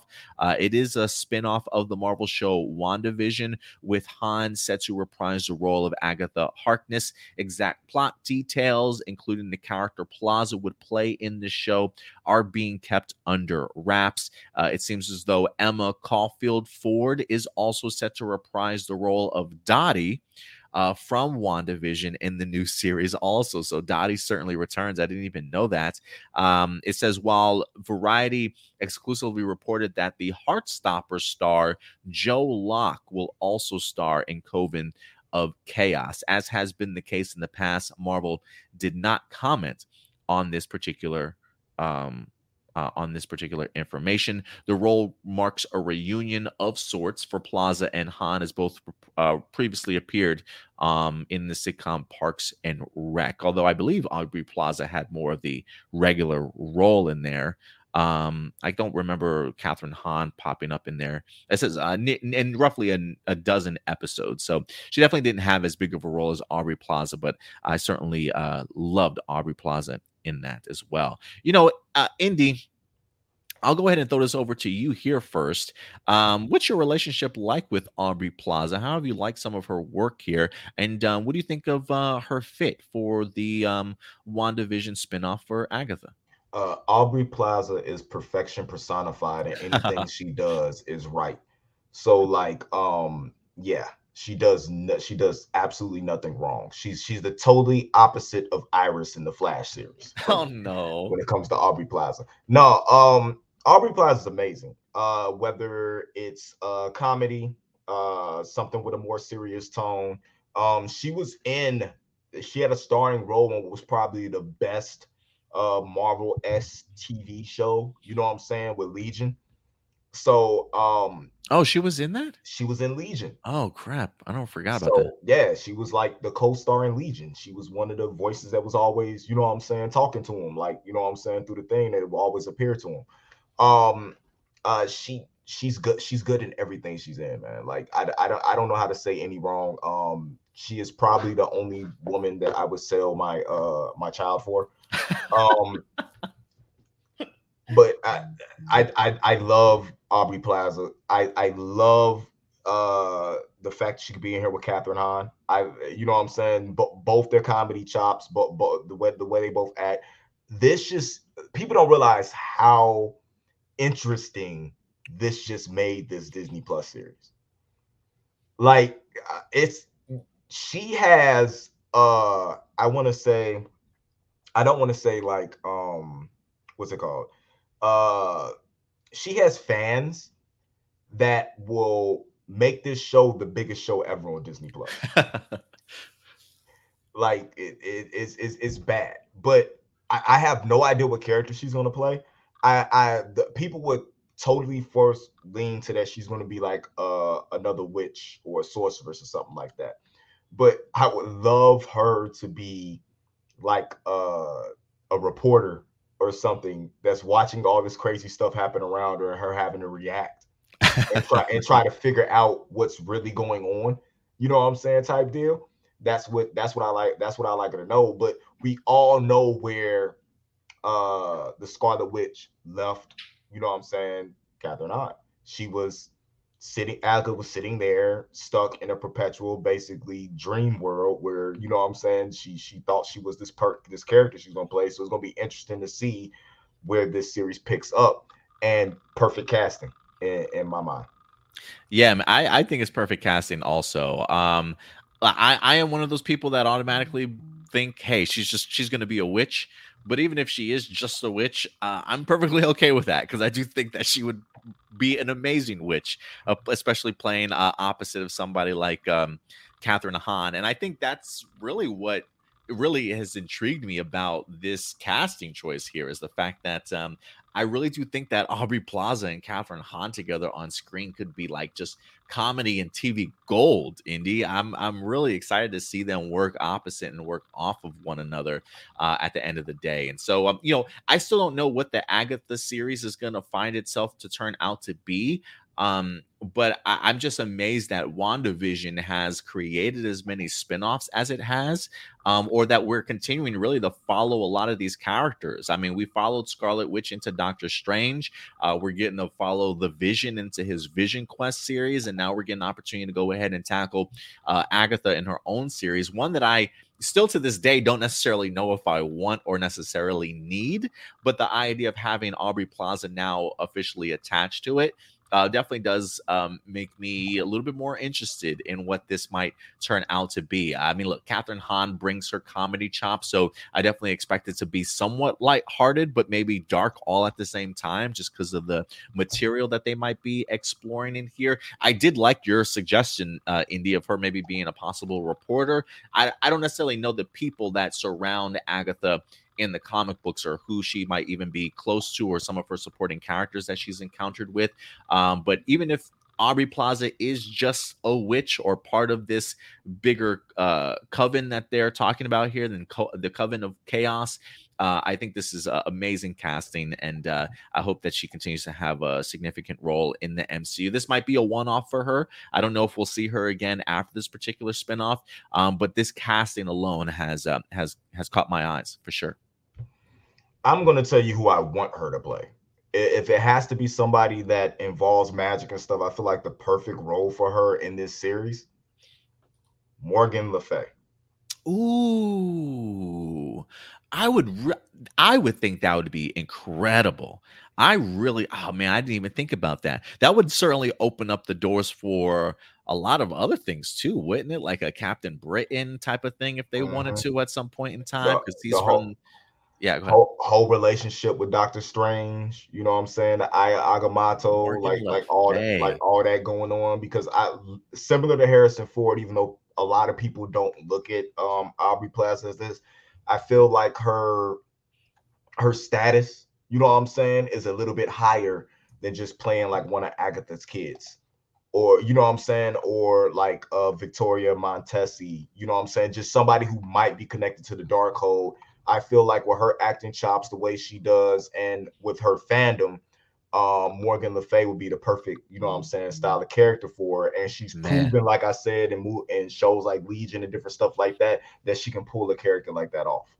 Man, I love that. I, I, really hope that's the character that it winds up. Remember, you heard it here first, guys. If she gets cast as Morgan Le Fay, I think that's a great casting choice for that character. I feel like that's something they can easily introduce us to uh, with the with this um, Agatha show for sure. Um, so yeah, man, let's keep our fingers crossed. I hope that's who who she opens up to play. Because isn't she? Um, because I do believe that she's in um isn't she like in an I don't want to say another world, but like another dimension, Morgan Le Fay? Yeah, and like the Agamotto, like once uh I think it once like chose her as the re- strangest replacement for like the Sorcerer Supreme. Mm, and like she's she's she's got a history in dark magic, elven magic, magic, and more. And she's just like one of the oldest villains, you know what I'm saying, in the in Marvel lore. So wh- whether you want to come and have her as like an anti-hero, like they seem to be doing with every single villain that they bring out, or if you want her to be another magic or earth-based threat to distract you from what's going on with Kang and everything else, you know what I'm saying? It it works. Yeah, because she's even has like established lore with like King Arthur and stuff, and I think that's mm-hmm. where like the sword, the Excalibur sword, comes from, opening up the doors for a possible Great Britain. You hear that, Henry Cavill? Hope you're paying attention. Yeah. Uh, but this this could be the opening of the door for that aspect of the MCU. So yeah, man, Aubrey Plaza, whoever you're going to play, I'm really hoping it's Morgan Le Fay now, but whoever she's going to play, uh, perfect fit to uh, join the MCU. I mean, I mean, there's some stuff going on with Dane Whitman too with that. Damn, we that's keep, right. We, we, keep forgetting about we, we forget about them because that movie was so trash. But they they are like just putting like little building blocks together and slowly introducing like a whole different section of the MCU uh, that they haven't even really tapped into, but they're definitely putting like their chess pieces in place. It feels like that's crazy to me. so yeah, we'll see if uh, if that's what uh, gets further established here out of the Agatha series. So a lot to definitely digest when it comes to the MCU. But let us know your thoughts, guys. Aubrey Plaza. It's funny too. You mentioned that her fan base. I, you know, I've got a friend, uh, Maggie, who absolutely loves Aubrey Plaza and everything that she does. It almost feels like there's sometimes like it feels like Maggie's personality traits are like that from uh from of Aubrey Plaza. But uh, I, I know how powerful her fan base is, and uh, it'll be interesting to go ahead and get them included into the MCU too, if they certainly aren't already. But uh, if you're a big fan of Aubrey Plaza, how do you love this casting? Definitely let us know your thoughts in the live chat or the comment section box below. Um, and Indy, with that out of the way, we will wrap up all of our MCU stuff and move on to DC. That's right. We're going to get into the Warner Brothers Discovery bag here for you guys. I feel like over the past couple of weeks, ever since Black Adam started releasing um, and official information that good old Henry Cavill is certainly returning as Superman. I feel like you can't go anywhere on the internet, Indy, without hearing more Henry Cavill and Superman information, continuing to try and get insights. How did this certainly all come together under the fans' noses, sort of thing? What can we certainly expect going forward? So, this particular week, especially now that we've got new management over at uh, Warner Brothers, we got the David Zaslav as the CEO. He's now hired on on uh, James Gunn and Peter Safran to be co CEOs of DC Studios, certainly going forward, as James Gunn will be helming sort of the creative side of things. And now, this announcement, too, that Henry Cavill is returning as Superman. Uh, if you're a DC fan, the past couple of weeks have been incredible for you. Um, but this uh, this past week, we got Henry Cavill discussing the idea of possibly working with James Gunn uh, and really heaping some high praise on him, not only from Henry Cavill, but David Zaslav is talking highly about James Gunn here as well. So let's go ahead and get into this, Indy, as this comes to us from good old IGN uh, has an article for us today uh, saying Henry Cavill on James Gunn's uh, DC Studios move. I cannot wait to have long conversations with him. Uh, let's uh, put these two nerds in a room, lock them together, and see what they create, Indy. Because I believe this week, if I'm not mistaken, I think James Gunn might have even hinted, Indy, that he could be doing a Superman movie. I don't know. I don't know if it's going to happen or not, but he did hint at it. Uh, I'll see if I can find the tweet for you guys, and you guys let me know what you think. But let's go ahead and get into this article it says, um, but for Henry Cavill, at least, who is currently enjoying a bit of the moment in the DC EU himself, Gunn apparently remains a bit of an unknown quantity. It says on hand to promote Enola Holmes 2, which releases on Netflix this week. Cal- uh, Cavill reacted to the news that Gunn would be taking over DC Studios. He says, I have not met James yet, is what uh, he admitted when he interviewed with IGN. I'm looking very forward to meeting him. Uh, he's clearly a very, very talented man, and I cannot wait to sit down and have a long, long conversations with him. I'm very excited about him being there and very excited about any future opportunities we can work together. Uh, it says Gunn's ascension parallels Cavill, Cavill's own return to the DCEU, um, and uh, where Cavill has spoken openly about playing a joyful Superman, if you will. Uh, asked to elaborate, um, uh, uh, Cavill talked about how Superman means so much for so many people, which can in turn relate to his own experience. And this is what he said. He says, What really gets me about Superman is that he represents the best of the human soul, the greatest of the human soul. It's not just his powers, it's his heart. It's his heart that makes him so special. And even when he's going through stuff, he's still giving to others. He's still protecting others. He's the one who will always reach out and always give. And in that, is so much wonder and power. And it's such, as I say, a joyful thing that it's not a mournful weight. It is something that is a gift. Uh, to be given is a to be giving is a gift because it makes people feel a certain way and it also makes them want to be giving in return to other people. Uh, there's just something so magnificent about that and of course then that's a very broad stroke piece but once you get into the nitty gritty details of that and once you start applying the storytelling into all the wonderful exciting villains that he may come across then you have a, a world adventure and a world where the audience leaves this cinema feeling fantastic. And I, I, really do appreciate the way that he breaks down his perspective, Indy, of Superman here. And um, you know, I think that's probably maybe what one of some of the pushback that we wind up having for the Man of Steel, in the sense that some people felt maybe it was a little bit too dark, or you know, it, it didn't necessarily capture the Superman, the, that Boy Scout Superman that we've kind of all come to know and love. And so while we while we've known if we've done some research when it comes to Zack Snyder's storytelling, this was just the first step into getting Superman, the Man of Steel, to the point in which Henry Cavill is now certainly referring to the journey that Superman has to certainly go on to get to that particular place for himself. And so the next iteration of Superman, I do certainly expect to be a little bit lighter, a little bit more joyful. Uh, and it seems as though when it comes to Henry Cavill, he knows exactly uh, he knows exactly what it is that Superman represents. And I think hearing Henry Cavill here again, Indy, is just a way to reiterate for us this is why he's our Superman. Like, this is why we love him in this role because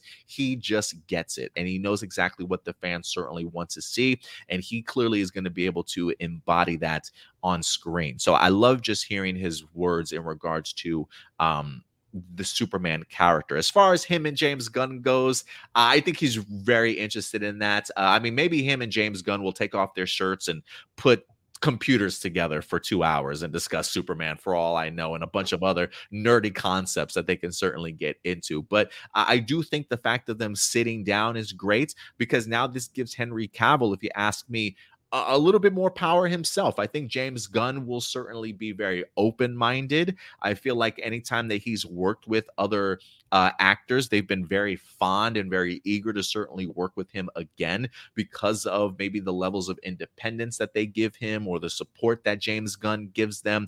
Uh, I do think that if Henry Cavill has this mindset about Superman, what he wants to see, I do think that James Gunn will be very open to not only hearing his mindset, but also maybe some ideas that Henry Cavill certainly has for the character uh, and what they could possibly explore together going forward. Again, doesn't mean that James Gunn Gunn will be doing a Superman movie, but as James Gunn being the creative force going forward, I'm hoping that the conversations and the meetings that he has with Henry Cavill will really put uh, Henry Cavill as Superman back at the forefront of the DCEU that has been sorely missing over the past couple of years, um, Indy. So I definitely expect big things from this conversation. But let me throw this over to you. What are your thoughts in regards to him wanting to have a long conversation with James Gunn and just his own personal thoughts in regards to the what Superman truly means?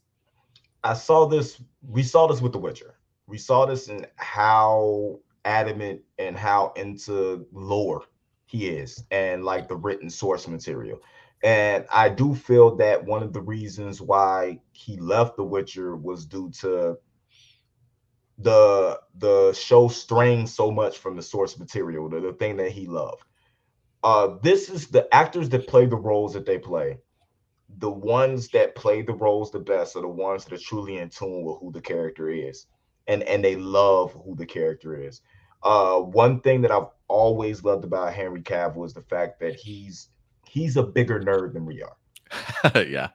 And he is truly into these roles and these characters that he plays, whether it's from James Bond to The Witcher, you know what I'm saying, to Superman to even the um the uh the Holmes. You know what I'm saying? The the the Sherlock Holmes lore. He's really gets into who these characters are, breaks them down, and his love for these characters and for this source material show through his perception of what that character is on the screen. Um, I'm all for this. Uh, I don't know what a James Gunn Superman would look like. Um, for some reason, a James Gunn Superman to me feels like it looks like and looks and feels like Shazam. So I, I'm I'm hoping that um Henry Cavill's idea, um, we end up with a more fleshed out Man of Steel, you know what I'm saying, type movie. I love that characterization of of Superman, of Kal-El that we saw in Man of Steel. It was something I felt that we had never saw before on screen, live action screen from that character. I felt like I was watching a live acting action version of a Superman animated series when I was watching, you know what I'm saying, that film. If they can come through and give us the best aspects of what James Gunn likes to do and how Henry Cavill feels as the character, I feel that the DCEU will finally be on track to what the MCU is. Yeah, hopefully it eventually will be. I do think that this is, if there's any opportunity for them to kind of play catch up or put themselves on equal footing, this might be um, a really great opportunity for them to certainly do so. Um, to kind of go back and joke about the idea of like, what would uh, James Gunn um, uh, movie or Superman movie might look like. Uh, this is the this is the tease that I was uh, referring to. Oh, uh, so Rob says to be honest, though, having James Gunn as co-chair for the newly minted DC Studios is a masterstroke. Now Gunn can really make uh, the sorts of films he wants to. Um, yeah, absolutely, man, uh, absolutely. Uh, they're putting him in prime position to go ahead and certainly do that. Uh, here's the tease I was talking about. Uh, James Gunn posted this. He said, uh, first day on the job." And it's good old Clark Kent at the Daily Planet uh, going ahead and putting the story together. Got to restrain myself, or I may absentmindedly punch this typewriter into twisted wreckage. Um, so yeah, uh, first day on the job, and he's already teasing uh, either the return of Superman or maybe him tackling a Superman movie. And look, it wouldn't be out of the realm of possibility for James Gunn to do a Superman movie. I'm not expecting him to, um, but I do remember when James Gunn got brought on on board, I believe he said that they offered him like any movie that he wanted to do, like any movie. And I think even Superman was um was on that list, but he decided to go ahead the way of uh, the Suicide Squad. So I think the fact that James Gunn didn't tackle a Superman movie um, at least tells to me or shows me he may not uh, want to tackle a Superman movie still, but I do think if anything, you've got uh, James Gunn and Peter Safran in position to find those that definitely want to do a Man of Steel 2 uh, to perfection, if you will. And I do believe that they are currently looking for writers for um, Man of Steel 2 as well. So they're they're moving full steam ahead in regards to this Indy. So I, am so pumped that we're getting us some some new information about uh, Superman here. Yeah, for James, for James Gunn to be totally honest with you, I feel like after Suicide Squad, the perfect movie for him is an Oliver Queen movie not necessarily like a Green Arrow, but like Oliver, you know what I'm saying, rebranded Oliver Queen. We, we know Oliver oh. Queen is the Green Arrow, but you know what I'm saying, like like that type of deal. Like like skip past the whole. I, I get tired of having to do the um the the stories of how they became who they are. Like skip it. Let, oh get, yeah. Get get into the meat and potatoes and show us who Oliver Queen is. And I think that that's something that he would exceed uh expectations at far yeah, far that, far and forefront. That would be interesting. A James Gunn led uh, Arrow film or Green Arrow film. That would be pretty interesting to see. Um, but yeah, big things are certainly coming our way, guys. Um, Henry Cavill is certainly back, and uh, we definitely could not be happier. Uh, speaking about James Gunn, though, uh, good old CEO David Zaslav even had some high praise uh, to heap on him. Also, it says uh, talking uh, during an earnings call yesterday evening, he assured investors that the DCU now has a bright future thanks to the two men tasked with overhauling it. He says, I've spent a lot of time over the past few months with James and Peter talking about our strategy and long term plans for the future of the DC across TV, animation, and film. They have a powerful vision and blueprint that will drive a more unified, creative approach that will allow us to enable to the full value of one of the most of the world's most iconic franchises. That's like music to my ears, Indy, hearing that. A powerful vision and blueprint that will drive unified creative approach. Yeah, you got to get everybody on the same page. He says they are at hard work right now. Um, he says uh, James is a brilliant storyteller uh, who has the distinction of being the first and only filmmaker to direct a movie for both Marvel and DC. Um, and speaking about Peter Safran, he says he's a prolific producer whose credits include the highest grossing DC movie, Aquaman, as well as the entire Conjuring universe, the most successful horror franchise of all time. We could not be more thrilled to have them join our leadership team, and I'm excited for what is to come. And I and I think we've we've pointed it out. Me and Stuart have pointed this out before. You know, you look at Peter Safran, Indy, and what he's done with the Conjuring universe, and despite you know some people may not like the spinoffs, uh, but the fact that they have so many spinoffs of the Conjuring universe. They're now about to get into their fourth Conjuring uh, movie as well. Um, you know, you don't create that type of um, uh, that that amount of content if what you're not creating isn't successful in some way, shape, or form financially for the company itself. And so for Peter Safran to have um, to to be able to have the wits about him to be able to create these gigantic universes and now teaming him, up with a great creative mind like James Gunn, it feels like a match in heaven here. And the fact that David Zaslav is talking so highly about both of them and being on a more unified creative approach, um, that's got to give you some sense of of comfort, especially with how crazy things have been for DC over the past couple years. Would you agree, or what are your thoughts in regards to that? Uh, I agree with you 110, percent and and I, uh, for people who don't like the Conjuring spinoffs, doesn't really matter what you like. There's a lot of people don't like the Fast and Furious franchise. They make money, yeah, they and that that's what DC needs to do right now is make money. And one of the things in that sentence that popped out to me that that kind of like made me go, huh? That the he was in charge of the highest grossing DCEU film in Aquaman. That still makes me go, huh? Aquaman, Aquaman, right? yeah, like like the dude that talks to fish. like that. That's why Jason Momoa is in everything. That's why he's the new Rock. Is because Ooh. of the money that Aquaman made. They yeah. took the least interesting character, similar to what uh the MCU do with Iron Man. You know what I'm saying? The person who comics wasn't selling and stuff like that, and turned it into one of the highest grossing movies. You know what I'm saying that they have a, as a franchise in DC. If he can do that with that, if he can revitalize horror, because we all saw what type of horror movies, yes, and they were all just scare fest uh, type of stuff. He actually put story and real horror back into movies. You know what I'm saying? Uh, pulling at your strings, like making you be scared to cut the light off at night. Anything could happen with the Conjuring series because we were on the verge of nothing but uh, purges and um, what was the little thing with the doll that rode around on a tricycle? Saw. Uh, Saw. That's like all we were getting. You know what I'm saying? So like, if if he can do that with Aquaman and the Conjuring franchise, it's something that I trust him a little bit in what's going on, at least to turn a profit uh from what's going on uh with these movies. One of the reasons why, like uh Sarav said, uh how do you feel about them putting uh HBO Max on the back burner right now? Um I feel like HBO Max wasn't the issue. I feel like HBO Max is going to sell itself. It's, it's going to be profitable just from the shows and stuff that you're putting on there. That, that I feel like uh, whoever was uh, the dude who was ahead of this to start off with was focusing on too many things at once when it's the movies you need to get running and that filters down to everything else. You know what I'm saying? Like a waterfall.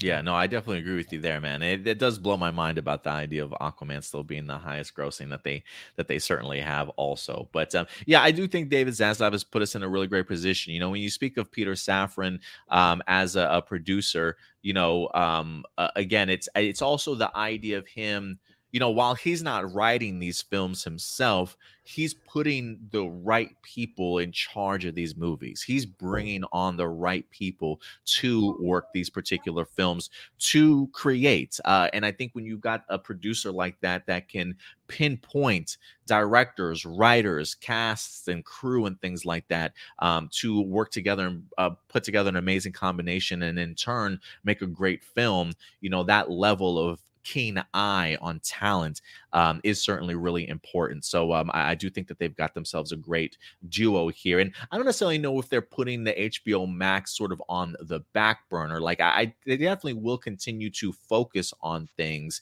but I do think it's just like just a trajectory course change in the sense of, you know, we're not going to be putting a lot of low budget movies back on here, sort of thing. And maybe, you know, whether or not he says apparently to them, you know, that the game plan of doing that unfortunately failed them.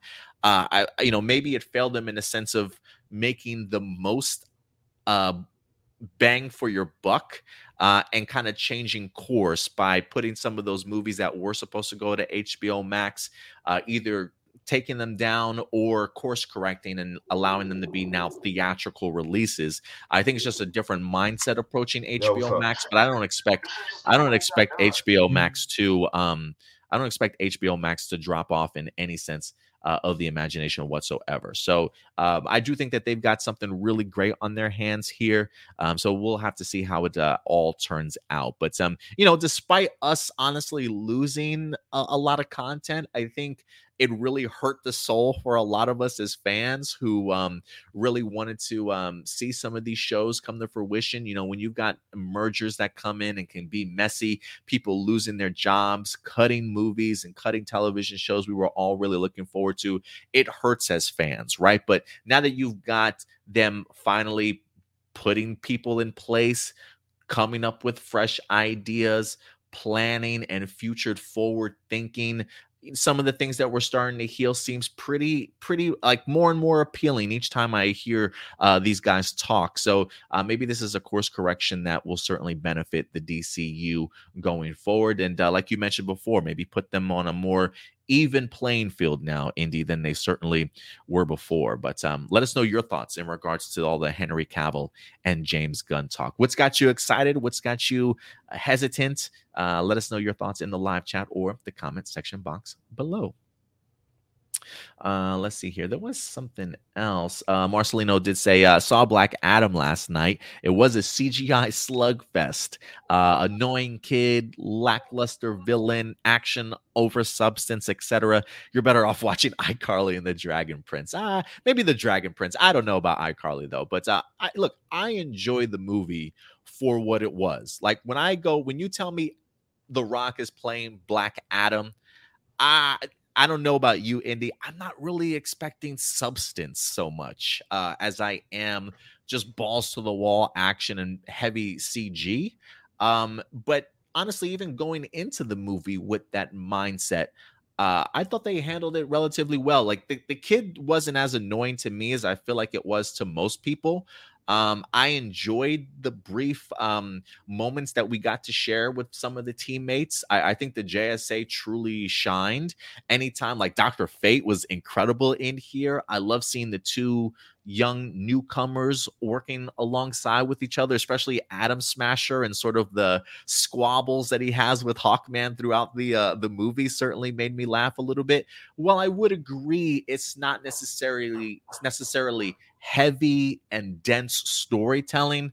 Even the execution of the Black Adam origin and how we it's like here's the story that's told to you and then you find out the truth about it and then an additional truth. It almost felt like there was kind of twists within the origin story for black adam and that really kind of intrigued me. I found it fun. So again it's not something i'm writing home about um, but I, I honestly felt the critics might have been a little bit too harsh on this film than what they were, because uh, I do think that there's some enjoyment in here for sure. The Jericho Appreciation Society, yeah, you could you could certainly say that at Datilla. Um, but but what did you think about Black Adam? I mean, do you agree with Marcelino here, or, or do you what are your your views? Uh, no, I, I don't I don't full heartedly agree with Marcelino, but I I don't view I don't come as a viewer. I'm not going to for the same effect that Marcelino goes. I'm going to see this movie right? Uh, when I think honestly, his complaints are the ones that I hear from people that weren't necessarily big fans of the movie. So I there are aspects that I can understand. I I wasn't the biggest black. I thought the villain was lackluster also. So I do think that there is some things warranted in it, but I don't necessarily know if it's as harsh as we. I don't. Some people were saying. Again, I think when it comes to stories and especially in comic book movies, even if you go back to Justice League, you know what I'm saying. Uh, we're a little spoiled with how mature they're trying to make the characters and how much story and character focus they're trying to make them. You know what I'm saying? Like the humanization of of Superman, the demonization of, you know what I'm saying, Batman and and you know what I'm saying, like different things they're trying to do. When it came to Black Adam, me him being one of my favorite DC characters, especially villain wise, uh, I just knew crap was gonna hit the fan because that's the type of character he is. It's all about uh uh, I I fist fist before you know what I'm saying words. He's gonna fight first, talk later. You know what I'm saying? Type mentality. That's why I felt like The Rock was one of the perfect castings for the character because he could portray the brutality, you know what I'm saying, that Black Adam had, but still humanize the character enough that you could like the character. Mm-hmm. Um, when it comes to the story, I really feel like when it came to the story goes on, not having Black Adam introduced in a Shazam you know what I'm saying, movie and have him facing Captain Marvel was one of the things that I felt lacked as far as in was storytelling and what it meant about. I feel like Black Adam could have been a bigger a bigger character, whether it was uh, somebody coming to him and asking him for uh, his his support, his country's support uh, against something or something like that. It should have been something introduced. He should have been introduced prior to what just what this movie was.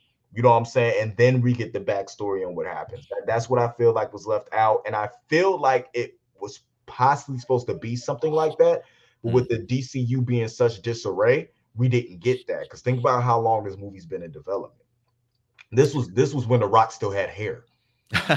well, I think they I think The Rock recently came out and mentioned in uh either Forbes or one really dense article where they interviewed him. And I think he mentioned the idea that the Black Adam or the Shazam script, one of them, when it was first initially written, they were supposed to be included together in one film.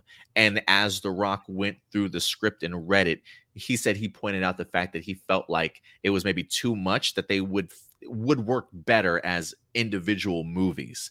And I think that's where we get the formation of the Shazam film and Black Adam on their own basis because of that. So you, you're right. It feels like what you were just talking about was the initial pitch. Uh, and then it had a little bit of a course correction. So I think you're absolutely right there.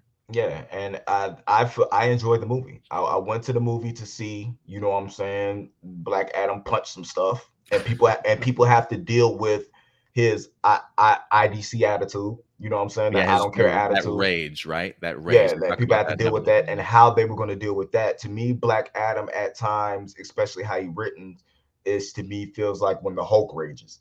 And and people have to come together to stop him. He's not necessarily a villain to him, yeah. Yeah, but you have to stop him from doing what he's doing and help him recognize what's really going on. And that's how I feel. I feel like the movie was more of a struggle between his perception on what was happening and what the world saw and what the world doing what was happening. And that's what the story was based you know what i'm saying in the thing. It was kind of like house of dragon with how, how, uh, you see how I relate all the stuff together? It's kind of like the house of dragon and how the uh the dance of dragons all starts over a misunderstanding. You know what i'm saying? Type thing is make us is trying to make somebody realize that this is a misunderstanding and this is why this is happening.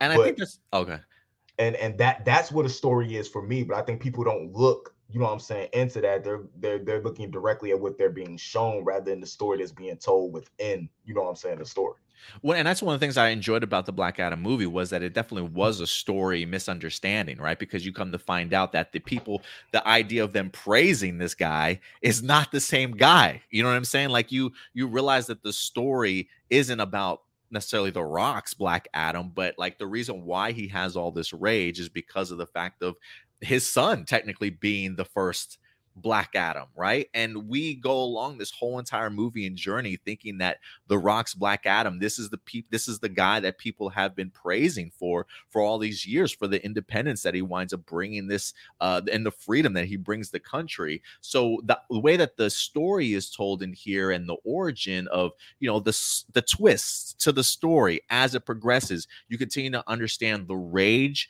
uh, and why he has the rage that he certainly is. And they do it in such a great way of really twisting the story around and an amazing sort of reveal throughout. And so for me, again, while simple in certain aspects, I thought it I thought it went a pretty good way uh, in regards to um, how it wind up playing itself out. So I honestly didn't mind it as much as other people did, though. But uh, yeah, I, I, enjoyed it more than what I thought I was going to. But like I said, I, I went in there for one thing, and I got a little bit more. When you when you sit with it and start to think about what really happened, you end up enjoying the movie a little bit more than when you experience it for the first time. I'm pretty sure that my next watch is going to be better than my first watch. And, that, and the reason why we talk very much Black Adam is because of the fact that it does come full circle and does wrap up to the idea of Henry Cavill um, showing up in earnest would have uh, been uh, quite a buzz, uh, as he certainly did towards the end of that uh, particular film, and uh, it was uh, it was incredible, great moment to certainly say the least. So Henry Cavill is back, ladies and gentlemen, as Superman. Let us know your thoughts in the comment anything, section box below. Um, all right, guys. And with that wrapped up, we will move on to our next topic for you guys. Our last topic when it comes to at least the um, world of DC. And um, Indy, some terrible news here, man, for uh, followers of the CW's Stargirl. Um, there's a part, I, there's a part of me that was kind of hoping I would also have Stuart on board with this, um, since he is um, doing reviews for Stargirl season three for our channel, and he's been the the big Stargirl uh, fan over the past three years.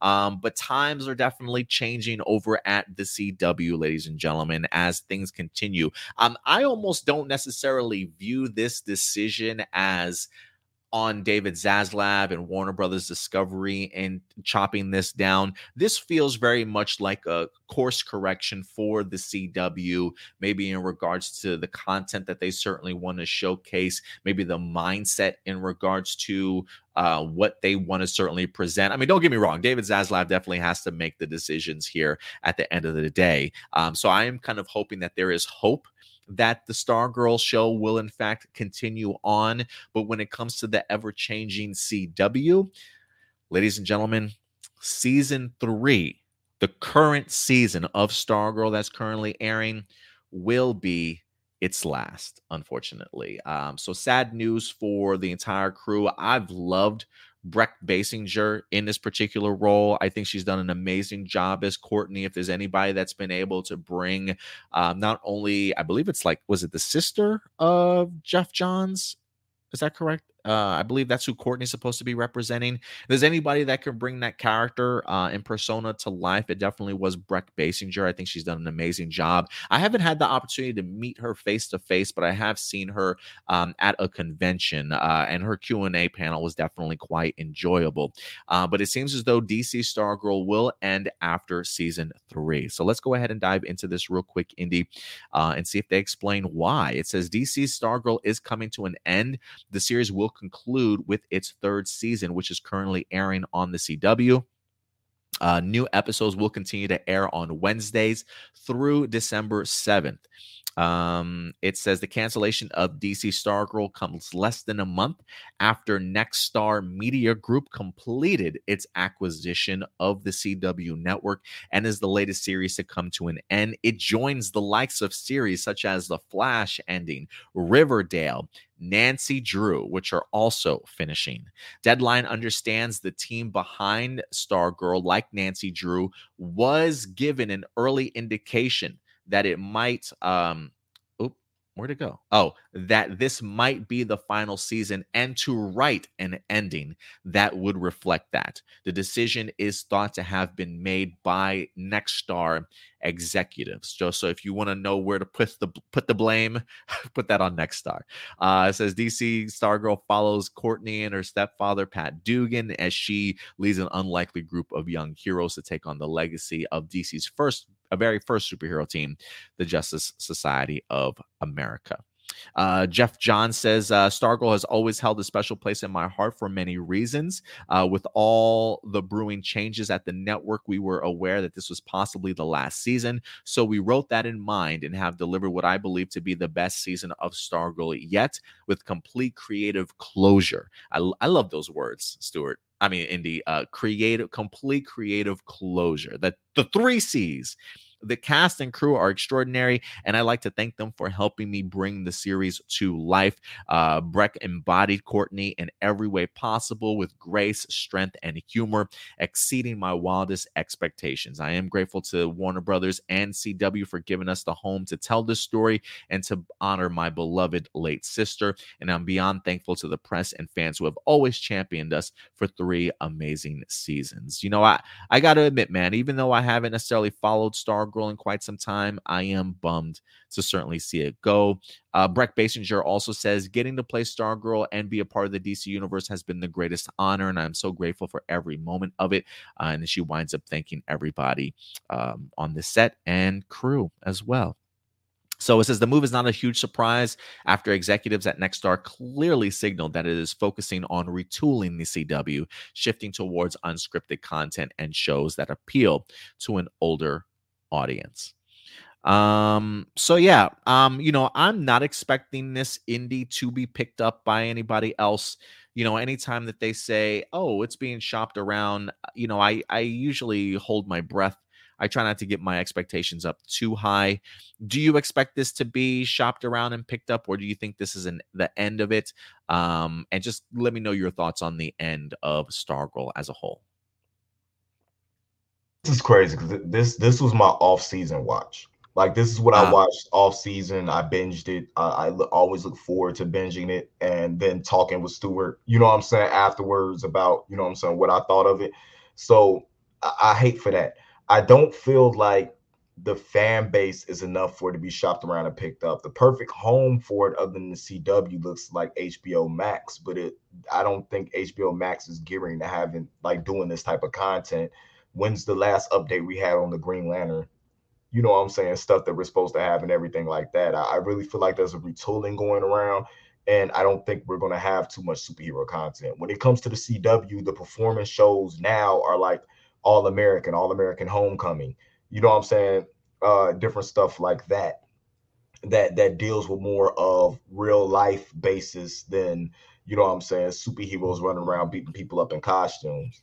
Um, I think I think Disney is what's taking the rounds. Disney, Hulu, uh, Amazon are taking the rounds for that. Um, maybe Amazon. Amazon's the the I feel like the other perfect place for a show like this, like Amazon Prime Video but I, I don't see it coming up. I'm sad to see this go. Um, the only thing I'm happy about is that finally a show that I don't review got canceled. So I, am happy about that. But you don't I, feel like bad luck anymore. I don't feel like bad luck anymore. I feel I feel like I'm doing I feel like I'm doing good. I mean, Heroes got renewed for season two. I mean, not Heroes. Uh, Heels got renewed for season two. Um, Bleach came back you know, like like I, f- I feel like it's turning for me, and maybe it's turning a little sour for Stuart. So I'm sorry I had to pass that curse along to you, sir. but um, you got plenty of other stuff you cover. So Oh yeah, there's a, there's definitely a ton of content out there for sure. Um, but yeah, man, I am bummed about this. I I um, you know, again, while I haven't necessarily caught up to seasons two and three of Stargirl as of yet, I was really hoping that it would get like a four and a fifth season and things like that. Because uh, I just thought the, the show itself was really well done and really well handled. But um, you know, um, you know, Sarav here says guest CW's time was just over, uh, and it seems the channel seems to be further walking the road of doom as their current owners don't have the best record when it comes to quality content. Uh, and it feels very much like Nexstar just finds himself trying to figure out what it, what's the next move here, what's the next stage. You know, I've, I, I have heard like some of them uh, some of the people behind the scenes of Nexstar saying, yeah, we you know we we would like to continue to, to work with WB. Uh, I mean, look, they they do plan on having Gotham Gotham Knights series. I think we're going to get a season of that. Wouldn't surprise me if we just get a one season, one and done of that, but we'll see how that turns out. Apparently, according to David Ramsey, they're still contemplating the Justice U series. I'm still kind of hesitant on that. Uh, if that's actually going to see the light of day, I believe they're still working on the script. So I'm definitely not holding my breath. So the CW certainly seems to be turning into something else entirely. Um, and with that, unfortunately, uh, these DC shows are certainly no more. Um, I, you know, Rob also says that said, so you know, Stargirl should continue on HBO Max. You know, I don't necessarily know if it will continue on HBO Max. I do think if there is a home for it, that's probably the best place for it to certainly go. Um, but you know, into your suggestion of Amazon didn't seem too bad either. That's definitely always an option. But you know, I think that what jumps out to me, Stuart, I mean, Indy, god damn it. I'm so used to having Stuart on this damn show. The fact that for me, Indy, that they at least gave them a heads up. Uh, I think is super important. Like I hate watching a series knowing that's going to be canceled, uh, and just get stuck on a cliffhanger, knowing that they can't, uh, they can't, you know, change course uh, or give us that proper wrap up that we deserve. Thank you, Dino Knights. I appreciate that. Um, so for me, the idea that they were forward thinking enough to let them know, hey, this is probably going to be your last season, guys. So, however you write the script, make sure you kind of put some closure on it. That's as disappointing as it is to have a show end. I always want a show to end with closure. Uh, and if you can go ahead and close the show properly and leave me with a great sense of feeling for these characters and stuff, that's the only thing that I can really ask for. So I do appreciate uh, them at least giving them that heads up, uh, but still going to hurt uh, to go ahead and see this show. Uh, have to say farewell, and uh, we'll see where we find Brec Bassinger next. But I do think she has a, a bright career ahead of her maybe in the MCU. I mean, there's a she can dye her hair red and go as a character named Rogue. I mean, that's always she's. I think she's too small for Rogue. I think she's too tiny, mm. like height wise. I think she's too tiny for Rogue. I think she. But, I think she'd be all right. We'll see. If you guys have any ideas who you would like to see Brec Bassinger play next uh, in Marvel or even the DCU, let us know your thoughts in the live chat or the comment section box below. Um, and what do you guys think of the cancellation of Stargirl? Let us know your thoughts in regards to how you've connected with the series so far. Um, all right, guys. And with that out of the way, uh, we got one last topic that we're going to dive into before we get to your guys' live viewer questions. We're going to change course here a little bit, go more movie side of things, as um, new information is in fact emerging for Disney's upcoming live action adaptation of Hercules. Uh, now, maybe some of you guys just rolled your eyes just now in regards to another live action adaptation for Disney. Yes, another one is certainly headed our way. Um, some of them I've actually been very much enjoying. Um, some of them I'm still really looking forward to, like the Little Mermaid as well. Um, I will admit, when they announced the idea of Hercules, I really gushed about the idea of what they could potentially do with this movie, uh, just based off of the animated film alone. Uh, I think there's a lot of scope, uh, a lot of lore, a lot of fun that could really be had with this Hercules live action adaptation. And while some people are kind of tired of them, I'm I was very much kind of open minded and really looking forward to this. Um, but Indy, if I could be frank, I'm a little nervous now, my guy. I'm a little nervous about this movie here this week, and I'll explain to you guys why. Let's go ahead and dive into this brand new article here. Uh, we find this from uh, Variety.com saying that um, Disney's live action Hercules will be more experimental and inspired by TikTok. Huh? let's what are, what are you guys talking about? Let's uh let's see this. It says um uh Okay, so they do, they do talk about don't expect to make another Marvel movie anytime soon. So they start off the article talking about Joe Russo saying we won't be ready to do anything with Marvel until the end of the decade. So he's talking like eight years out. So the idea of the Russo brothers returning for anything Marvel related, let's just go ahead and uh, and get that out of the way now. It says the Russos, however, have already returned to Marvel's parent company Disney. Uh, they're producing a live action adaptation of the 1997 animated features Hercules with with Guy Ritchie, who also did the um, Aladdin movie, who was set to direct, made Aladdin uh, a billion dollar movie also. He says, We have an amazing relationship with them uh, that we've built over a decade, is what Joe Russo says. I think we have a point of view on how they can stretch the limits of their IP moving forward rather than plain IP management. He says, whereas many of the Disney recent live action remakes have been faulted for sticking too closely to the source material, Joe Russo says Hercules will be a little bit of a more experimental in tone, a little bit more experimental in execution.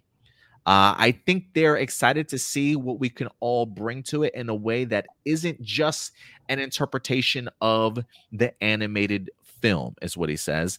Uh, and giving Guy Ritchie some praise. He says Guy Ritchie is perfect for it because he has a pinchanted, uh, he has pinchant for experimentation, is what Joe Russo says here. Um, you know, Indy, uh, there's more to this that I definitely want to go into, but you know, anytime you say you're experimenting with something, I'm like, ah, I just don't know, bro. Like for me, the animated movie was done so well. And yes, I don't expect them to rip the animation directly from the movie and make it exactly the same version from live action. I mean, look, you look at Aladdin, Aladdin took some liberties. I expect Hercules to take some liberties as well. But this almost feels like it's really going to depart the movie. Uh, it makes me wonder is this even going to be the same movie now? Maybe some of the same premises and concepts and stuff, but when they say experiment, especially in tone and in execution, um, I, does that mean it's not going to be as light-hearted as maybe the animated movie certainly was? What kind of direction uh, will they be going with this? When you hear experimental Indy, what are your thoughts about that? And does it worry you that maybe it might take too much of a departure, or are you okay with them taking a big departure? Oh man, this this is a hard one to try to decipher, considering that Hercules is one of my favorite um, Disney movies. It, because because the thing about Hercules, it was so adult but still kiddie at the same time. Because there was a lot of dark stuff going on in Hercules in uh-huh. the background uh-huh. uh, when you were watching it and I, I, don't understand the inspired by TikTok. So, oh, we'll get to that. We'll, we'll get to that a little bit more. Okay, because like when you say inspired by TikTok, I think like Hercules is going to be twerking the Meg Thee Stallion songs. no. uh, uh, is it She-Hulk inspired? That, that that that's honestly what it has me getting this this this scares me. Um, the only thing that I think is keeping me in line is the fact that it's directed by Joe Russo, and I trust his experimental mind, I'm guessing. But with this with this character like like Joe, what are you experimenting with when you come up ex- getting Hercules inspired by TikTok? Like I, I, I don't know what's going on with this. Yeah, I'm I'm not quite sure myself, um, but let's dive a little bit further into this. Um, so uh, let's see here. Um, it says Russo says the live action Hercules will also be a musical uh, and share the original's unconventional approach. You know, he says there are questions about how you translate it as a musical. Audiences today have been trained by TikTok, right? What is their ex- expectation of what that musical looks like and feels like? That can be a lot of fun and help us push the boundaries a little bit on how you execute a modern musical. So it sounds like that inspired by TikTok very much is the sense of we are fully going musical here. Um but are they trying to reinvent the musical is what it sounds like to me the fact that they're trying to execute it into a more modern musical which I don't know if anything is currently wrong with today's musicals that we have to where you've got to make it more modern. I mean, I look at Into the Heights on HBO Max. That's a musical. I thought that was a fantastic musical. I was a big fan of La La Land that came out several years ago. I think that's a modern musical also. So, you know, when you're saying audiences today have been trained by TikTok, is that like, hey, this is a musical, but because of the fact that we know audiences have like a 30 second attention span. Uh, are our musical segments going to be like just 30 second clips, like TikTok clips or something in between this movie uh, to kind of balance things out? I, I really have no idea, guys. I have no idea, but I can say I am, I am concerned. I am a little bit worried. You're telling me you're going to experiment with the tone and then you're going to be trying to make a modern musical inspired by how audiences uh, deal with TikTok. And I'm just like, that's I feel like that's an attention span thing. I don't necessarily know if I need my my musicals like that, Indy. Uh, would, would you hear him say that though? What comes to mind? Are you even it, more worried now? is it is it a marketing ploy to make the movie TikTokable? If that if that's a word. Interesting. That'd be interesting for marketing. To where, to where the seg- to where the segments in the song are something that could apply themselves to users on TikTok in order to boost, you know what I'm saying, like the interest and the longevity of the movie. That that's the only thing I could think of that I would be okay with with them doing it. I don't want TikTok inside Hercules, but you can use Yeah, I don't want to see that TikTok logo anywhere. Yeah, you can use Hercules to inspire things on TikTok. I I I I can get with that. Just don't make cats. As long as you don't make cats, it should be all right. Yeah, and I don't think that's the type of modern musical we're looking for, right? Like of all things. And listen, I I get the sense of when it comes to Disney, some people tired of maybe the approach that they've had when it comes to live action adaptations. Uh, and I have no problem in the sense of taking liberties to make significant changes or some changes here or there to make the overall story that you're adapting better. Um, but some, you know, but sometimes I think maybe we get too creative. I don't want to say too creative. That's I don't know if that's if that's such a thing, but maybe we're stretching the boundaries maybe a little bit too much here in regards to how different does this need to be in order to get people back on board with a sense of accepting live action remakes for Disney movies? Listen, I'll give Guy Ritchie the benefit of the doubt. I think he did a great job with Aladdin and turning it into a billion dollar film. Could the same certainly be done here for Hercules? Anything is certainly possible at this point, but I can't lie in a sense of what my own expectations were for Hercules are now very much butting heads with the um, creative choice and direction that the Russos want to go. But again, these are just words. We haven't seen the true execution of it to see what it looks like. And maybe it will just hit us completely differently when we get that first teaser trailer or that first official trailer to fully see, like, just saying it and contextualizing it into something that we can actually see for ourselves are two completely different things. So maybe once it actually comes together, we'll have a different perspective and a point of view on it.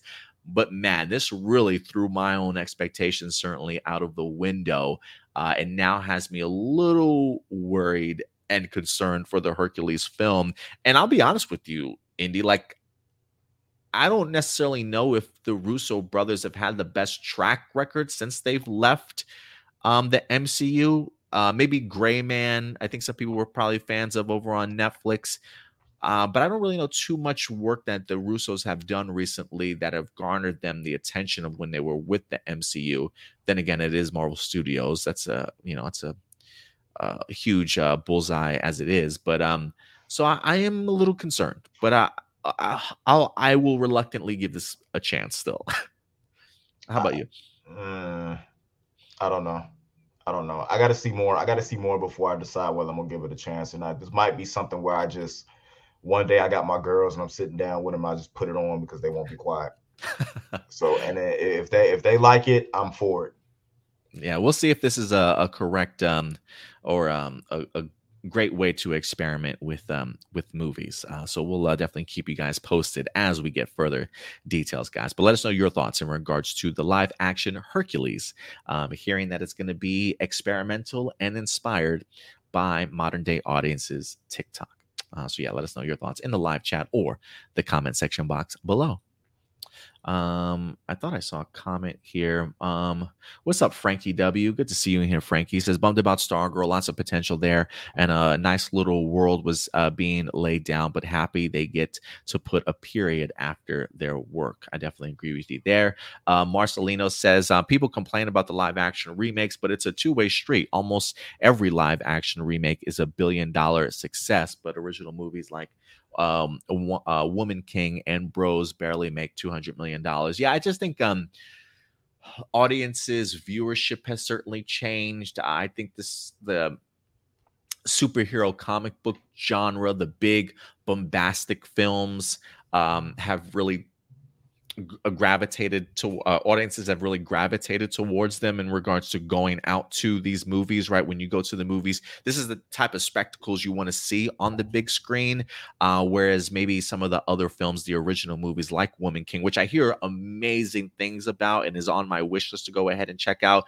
You know more um I don't want to say independent films, but if you're not DC or the MCU or even Star Wars or these big franchises, um, yeah, the box office has been uh, pretty rough. But I just think it just shows you um, the palette of audiences and viewers and how things have changed over the past several years?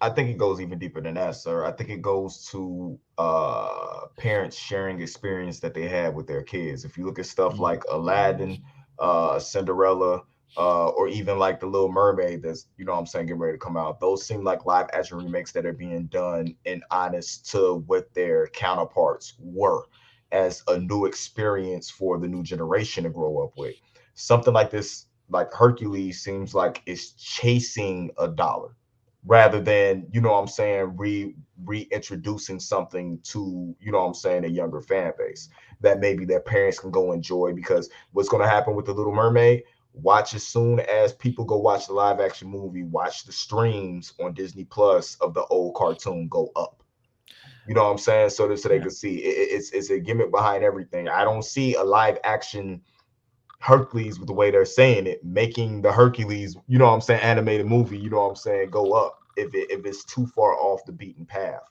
Um when movies like Woman King and stuff like that are going to uh thrive through word of mouth because it's a new experience. So even when I heard, oh, that was good, that was good, that's what made me go watch it. You know what I'm saying? And it, it it'll thrive and grow off of that rather than growing off of word of mouth from prior history.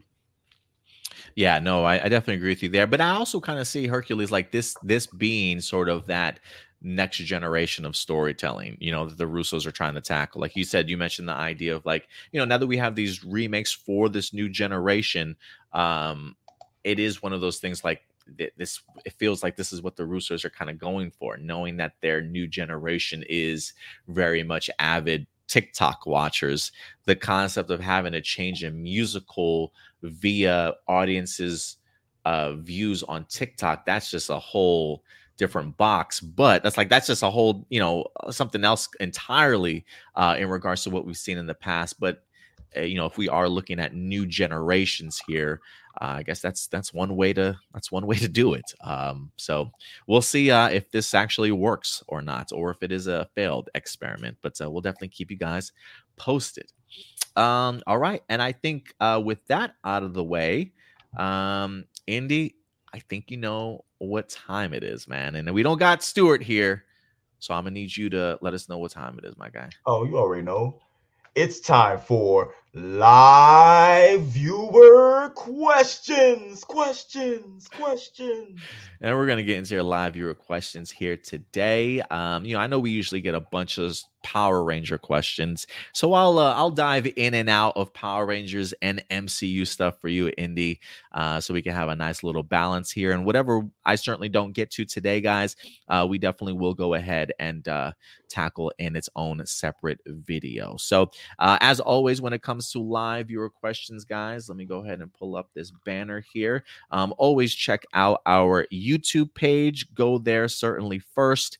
Uh, when you go to the YouTube page, uh, go ahead and click on that community tab. As you see here, we've got the community tab highlighted. Uh, usually after Wednesdays, we will go ahead and post a live viewer question post that you can go ahead and submit your questions on. And let's go ahead and pull these up, sort by newest first, and we'll start at the bottom. Uh, Jessica Friedman, what's up, Jessica? Always good to to hear from you. Uh, with the cancellation of Stargirl, could Superman and Lois be next? And could HBO and Max save Superman and Lois if the CW cancels it? You know, Indy, I gotta think if they do get canceled. Um, I'm not expecting them to get canceled this this season. I don't know if this season would be the last. I mean, if you're going to announce Stargirl cancellation with this season, uh, I would think maybe you would want to get ahead of it and um, make an announcement sooner rather than later for Superman and Lois. Um, so I do expect maybe at least one more season out of them. But if they were to move, God, I hope HBO Max picks them up. I, I just can't imagine that they would want to not have the show airing anymore, considering how great it's been and the, the positive outcome that it's had. But I, I might have said that about Stargirl also, but I do like feel like Superman and Lois is a, a different tier here. Um, and with how popular it is, I would think that you would want to keep it on HBO Max. But what do you think, Indy? It's it's a two-way street with this. One is Superman. You know what I'm saying? It's popular enough and it's doing well enough not to cancel. Two, Henry Cavill was back, and he wasn't there the whole time Superman and Lois was going on.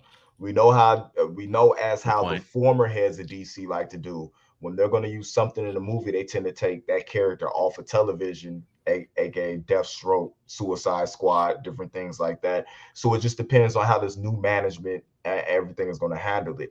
I don't see the plus in taking away something that's profitable, but they seem like really big on not confusing fans on what's canonical to the movies and what's canonical to television.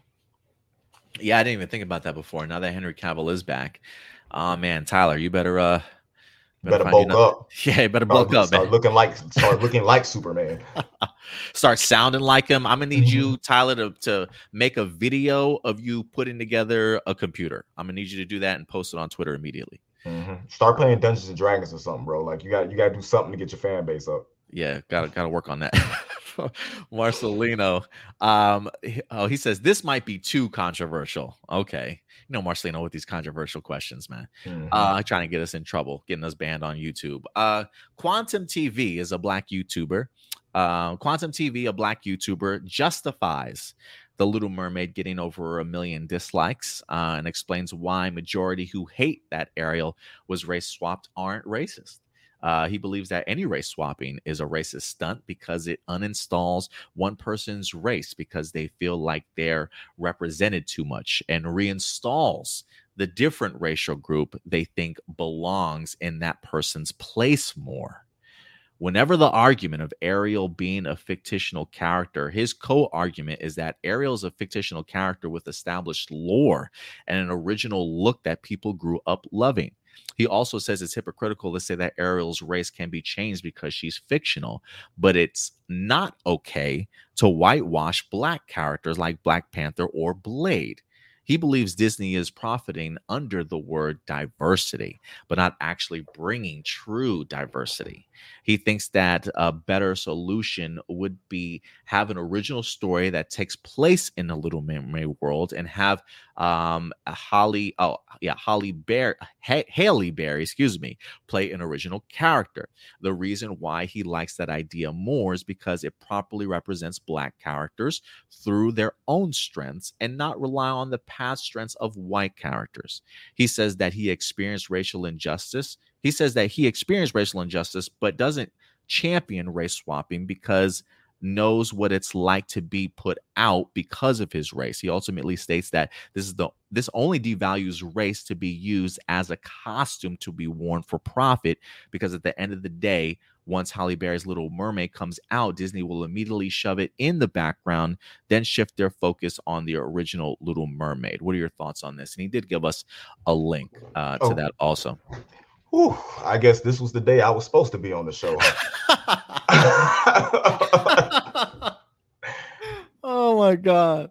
Okay. Um th- this is a loaded question, and I understand very, why. Very loaded. Uh, it's a lot of questions. So if we get, I it, understand yeah. why Marcelino brings it to the forefront because these are conversations that I feel need to be had. Need, from, absolutely. Uh, on on medium when it comes to like this. All right. Uh, when it comes to um, when it comes to Miss Berry, and and the talents that she is. First, let's not disregard the machine that is behind her as a recording artist and seeing that she signed, you know what I'm saying, to Beyonce or whatever. And this role with her being a solo artist is something that's going to bring more uh sight to what she's doing and the uh separate her from her sister and you know what I'm saying different stuff to go on in order for her to be to become the next Beyonce because that's what she's being platformed as you know what I'm saying, by the machine that's behind her. All right. So what do you do? You go get a prom, you put her in a prominent role that was probably brought to her that she auditioned for and and outlasted the other people that she auditioned for because she's more talented. You know what I'm saying? She's a better actress because she's been actress, singing all her life, creates her own music, and does everything she's going to do. So uh, don't just put it on what Disney is doing when there's a whole machine behind her pushing her as they should because of the talent that she has. Okay. It's no different than them trying to put Beyonce in movies that she wasn't supposed to be in when she couldn't act. Um, because her name was Beyonce. Uh, when it comes to race swapping, and because the fictional character, to me, the Little Mermaid existed way before Disney gave us what this character was. And I feel that it was just that the Disney version was the most popular.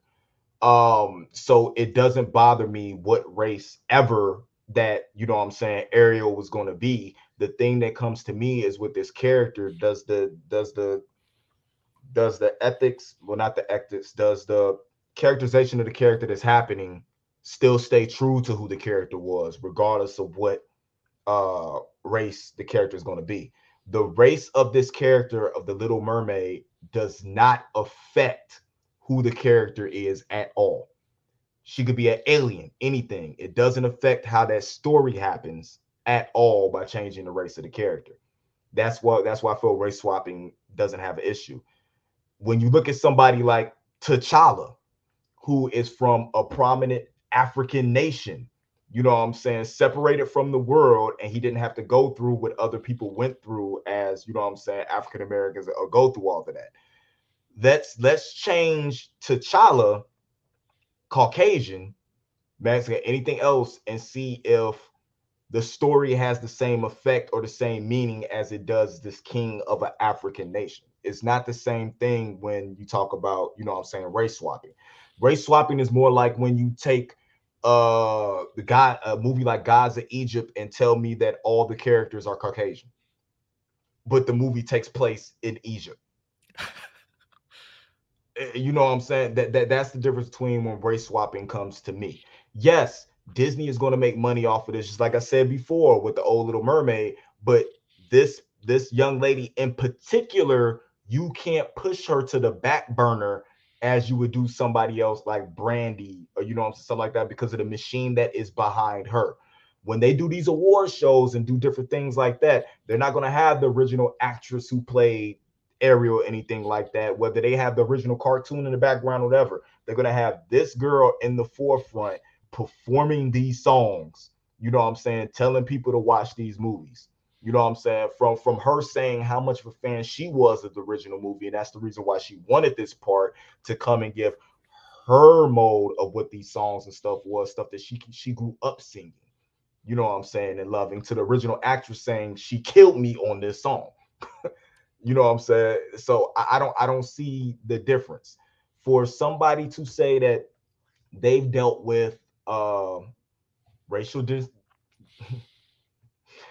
discrimination and can stand there and stand on the side of what he said, what he's standing on, just feels real Kyrie Irvingish to me. Like he's the real, smartest guy in the room. Yeah, real Kanye-ish to me because I want to know if his racial discrimination was because somebody got sat before him at a restaurant. You know what I'm saying? There's a lot of people that scream, I've been through racial discrimination and haven't really you know what I'm saying, dealt with the things that other individuals, you know what I'm saying, have dealt with. You know what I'm saying? I, I me me growing up in Gary, Indiana, dealing with everything that I went through. If I was to go to Merrillville or you know I'm saying, Crown Point and different things like that, but you never hear me sitting here saying that this young lady shouldn't be the Little Mermaid and all this because I understand what's going on. You know what I'm saying? Like I'm never gonna be screaming racial discrimination unless it's a proven point that it needs to be. I just don't understand people's ideology when it comes to them screaming about this Little Mermaid being, you know what I'm saying, black, that it's wrong that people identify with this character being white. The reason why people identify with this character being white is because this character was white at a time where having a black character in a prominent role wasn't looked at as profitable. Mm. As as it was it wasn't the right thing to do. As we're not going to make money. People won't go see this movie if this character is black. Now, now that times have turned, that hip hop is prominent. You know what I'm saying? Everything, the, the, the tides have turned. Black Panther made so much money. We do this. Nah, don't don't jump on the bandwagon of that too soon. You know what I'm saying, brother? Understand what they're trying to twist your mind into because they got you arguing the point that they want you to argue. Yeah, man. You, that last sentence, damn. Yeah, that hit me too. Um, look, I, I got to admit, I definitely agree with you. Everything you said there, Indy. Um, and yeah, there are a couple things in here uh, that I do want to point out that really jump out at me. And again, it, I do think it's our duty to also check out the YouTube channel itself or the video itself, and maybe just hear like his full explanation a little bit more outside of what Marcelino's trying to explain for us. But if uh, if if what he's saying in here is true to what the guy is expressing, just a couple of things I just kind of want to point out, right? He says he believes that any race swapping is a racist stunt because it uninstills one person's race because they feel they're represented too much and reinstall a different racial group that they think belongs in that person's place more. Jesus. Right. So you're immediate. so you're so like the, the concept of that immediately is like they're trying to replace you, bro. You know, it's that it's that replacement theory concept in the sense that these people believe this person should be in your place more. Where I think that automatically is the wrong mindset to go at this particular topic with. Like if that's already your mentality, then you already have that mentality of they want to replace us or they want to replace people and I don't necessarily believe that's the case. Um, he says, yeah, they think they think they want to put a different racial group they think belongs in that person's place more. I don't think Disney thinks, oh, H- Halle Bailey deserves to be in this place more than another white actress. I, I think they just understand that. W- when did when did the first Little Mermaid come out? I think they just understand that times have just changed, that people go outside and experience life and they see a melting pot of different cultures outside of their house. Um 1989, I was 5. 1989. Um so it, it's was that uh 20 more than 20 years ago? Mm-hmm. Um I mean times have changed since that movie.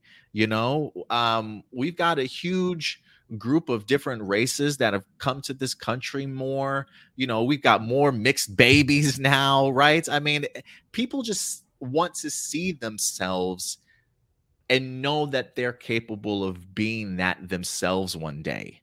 Uh, it's not the idea of, hey, I'm going to push you out because I want that spot. Last time I checked, Indy, you can still download The Little Mermaid you can still go to Disney Plus and watch The Little Mermaid. Um, they're not replacing that movie. They are just simply making a new one so that people have the opportunity to see themselves on the big screen. Hey, white people, do you want to see yourself as a mermaid? We got a movie for you 1989, The Little Mermaid. Go check it out. Hey, Anybody else outside of the white race want to feel represented? Hey, guess what? We got a more modern day version of this character for you. It's not replacing anybody, it's just giving people opportunities. And I think the mindset of feeling like because somebody gets an opportunity, I can't have that same opportunity. Whoever's telling you that is is feeding you bullshit.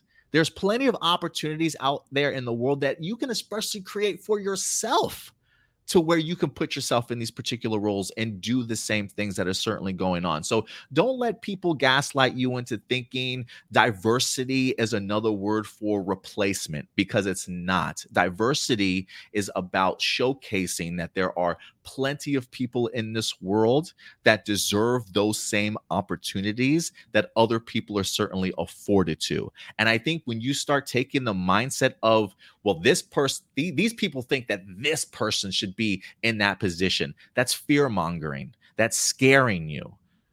There's a much bigger world out there uh, than some people, unfortunately, don't get the opportunity to experience.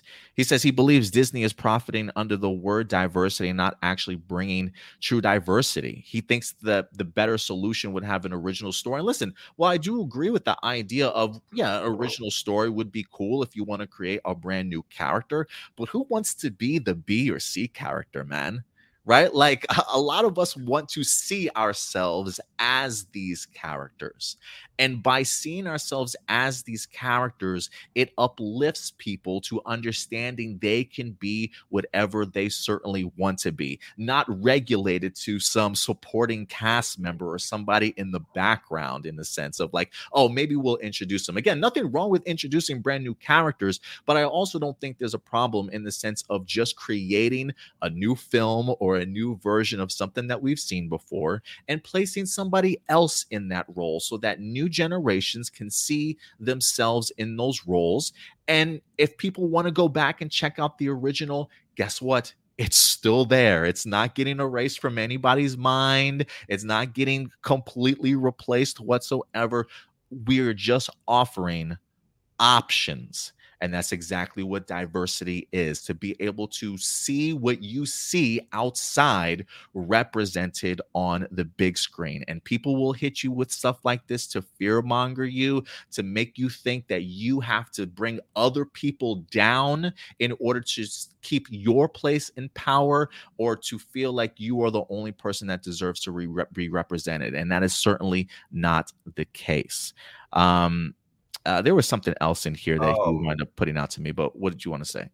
Encanto, Coco, Luca, Moana.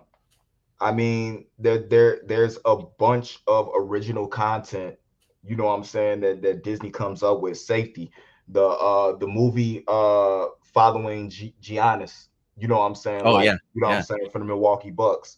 Uh we can go back to like the game plan. We I mean, there's plenty of movies that Disney does that that does that that that shows you know i'm saying representation original stories. But because it's the little mermaid is why people are having an issue. They did the same thing with cinderella you know what i'm saying when brandy played you know what i'm saying cinderella we had whitney houston stuff on there. I think the thing that combated that is the fact that whitney houston you know what i'm saying was in the movie and people respected you know what I'm saying, Whitney Houston. People don't respect this young lady, but she's showing, she's gonna show her acting chops and her singing chops in this movie to earn her respect. How, how why can't it just be they put out a casting call, she won the casting? Why why why can't it just be that? Absolutely. And I mean, look, I, it's just one of those things like you think kids care about this stuff? No, they just want to see a movie. They just want to be a, a Disney princess. You know, you're going to go to conventions. You're going to see white girls, Asian girls, black girls, uh, Irish girls, all dressed up as Little Mermaid in some sense or another. It, it's the kids don't see this type of type of stuff. It's really it's really the adults in the room that really want to make a bigger deal out of it. And if anything, I, I do want to also jump on this. He says he ultimately states, um, oh, wait, is this the the reason why he likes this idea more is because it properly represents black characters through their own strengths and not rely on the path strengths of white characters. Who's to say that the little mermaid that we get in the modern day doesn't have her own different strifes that she's got to handle and her own struggles that she's got to handle outside of what the little mermaid from the original one had to deal with. Like you're not you haven't seen the script. You don't know what you know the background of where this little mermaid came from. You know what i'm saying? Like I- i'm sure it's not going to be beat for beat emotional you know character personality beat from beat as ariel I, honestly believe that they're certainly going to have their own different uh, dif- differences uh, in here. So just again, this just feels very much like somebody who has taken the perspective of a black person is trying to replace a white person, and we've seen how that sort of mindset has worked for some people. New York, anybody? shooting at Walmart, right? The reason why he shot at Walmart or whatever is because of a replacement theory the idea that where people are out here to replace you, to take stuff from you. And that's just not the case here. This is diversity is the idea that you just want to represent other people in the world. We still are going to have our traditional Little Mermaid. We're just now going to have another Little Mermaid. I mean, and I just don't see anything wrong with that in the world. Yeah, yeah, crapped on Beauty and the Beast. y'all crap, y'all crapped on the Cinderella reboot. You know what I'm saying? Like we're actually y- y'all were iffy on Aladdin. You know what I'm saying? M- Maleficent might be the only thing that y'all rocked with, and we finally finna have was possibly another good remake. You know what I'm saying? Let, let, let the remake be good. Let them cast the people that are gonna do the roles right. That, Absolutely. So that's just our pushback uh, to this particular guy, uh, Quantum TV. Um, uh, maybe I'll check out his video just to kind of make sure that I understood his positions and stuff. But for the most part, no, I just can't uh, can't rock with it. I just think it's a very dangerous um, line that he's work he's walking.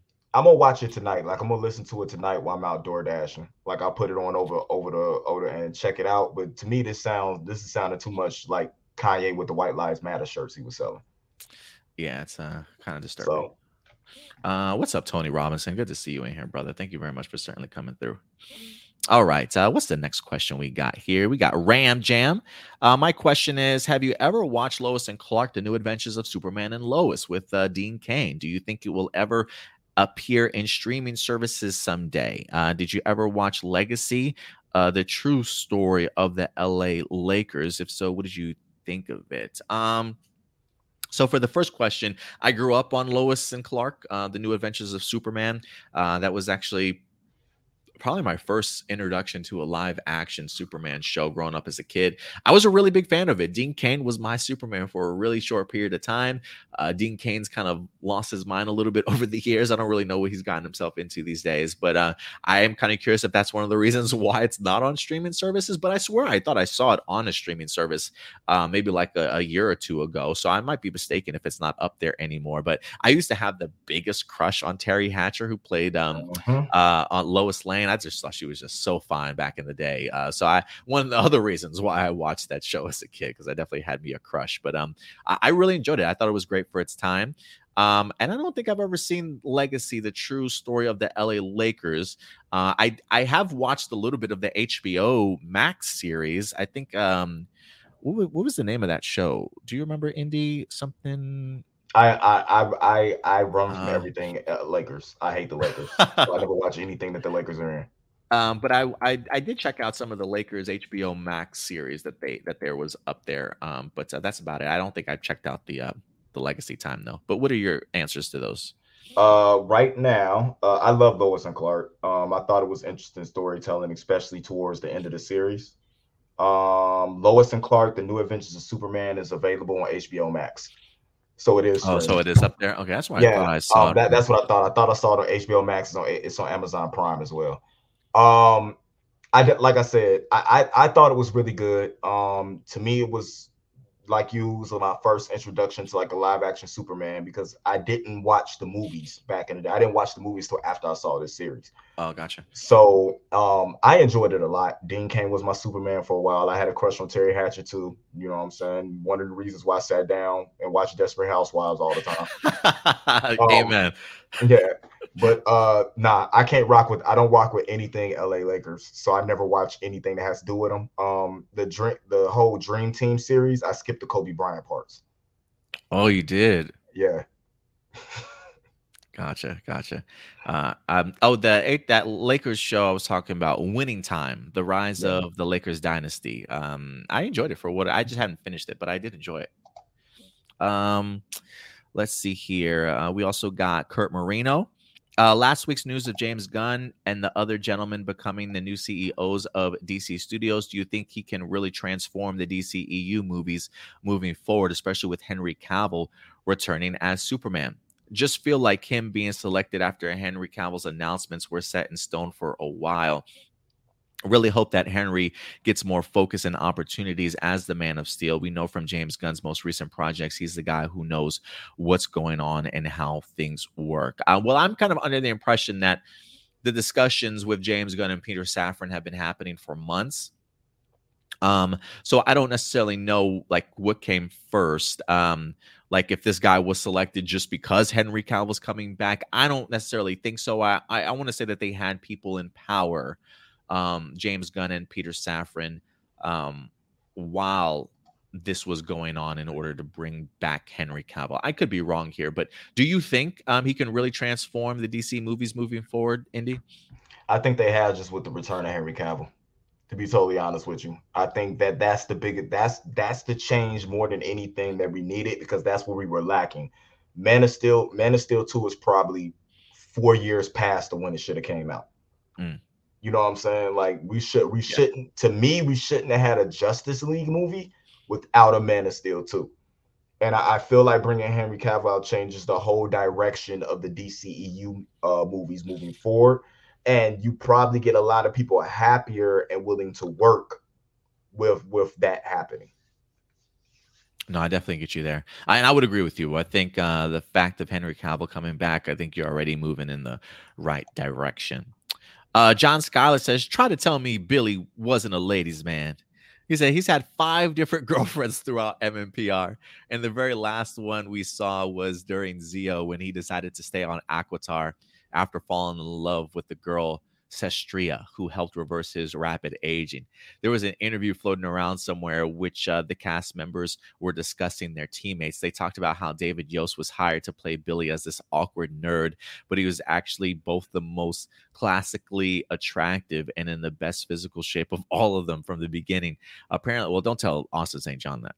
Um, apparently, that was why they had him in long sleeves so much early on to try and hide that he was more buff than uh, supposedly more physically attractive uh, other guys on the team. After Billy started to get more confident and the uh, supposed influence of the other members started to rub off on him, you could see him in short sleeves more often. We saw Billy in a tank top during the bench press workout and uh, episode of Zeo. That's right. Those guns, man. Those guns is what John Schuyler says. Um, you know, it's just it's just interesting. Um, look looking back, especially the fact of David Yost and understanding that he's he's a gay man, the fact that he's had five different girlfriends through MMPR, God, that God had to have been a struggle for David Yost. You think?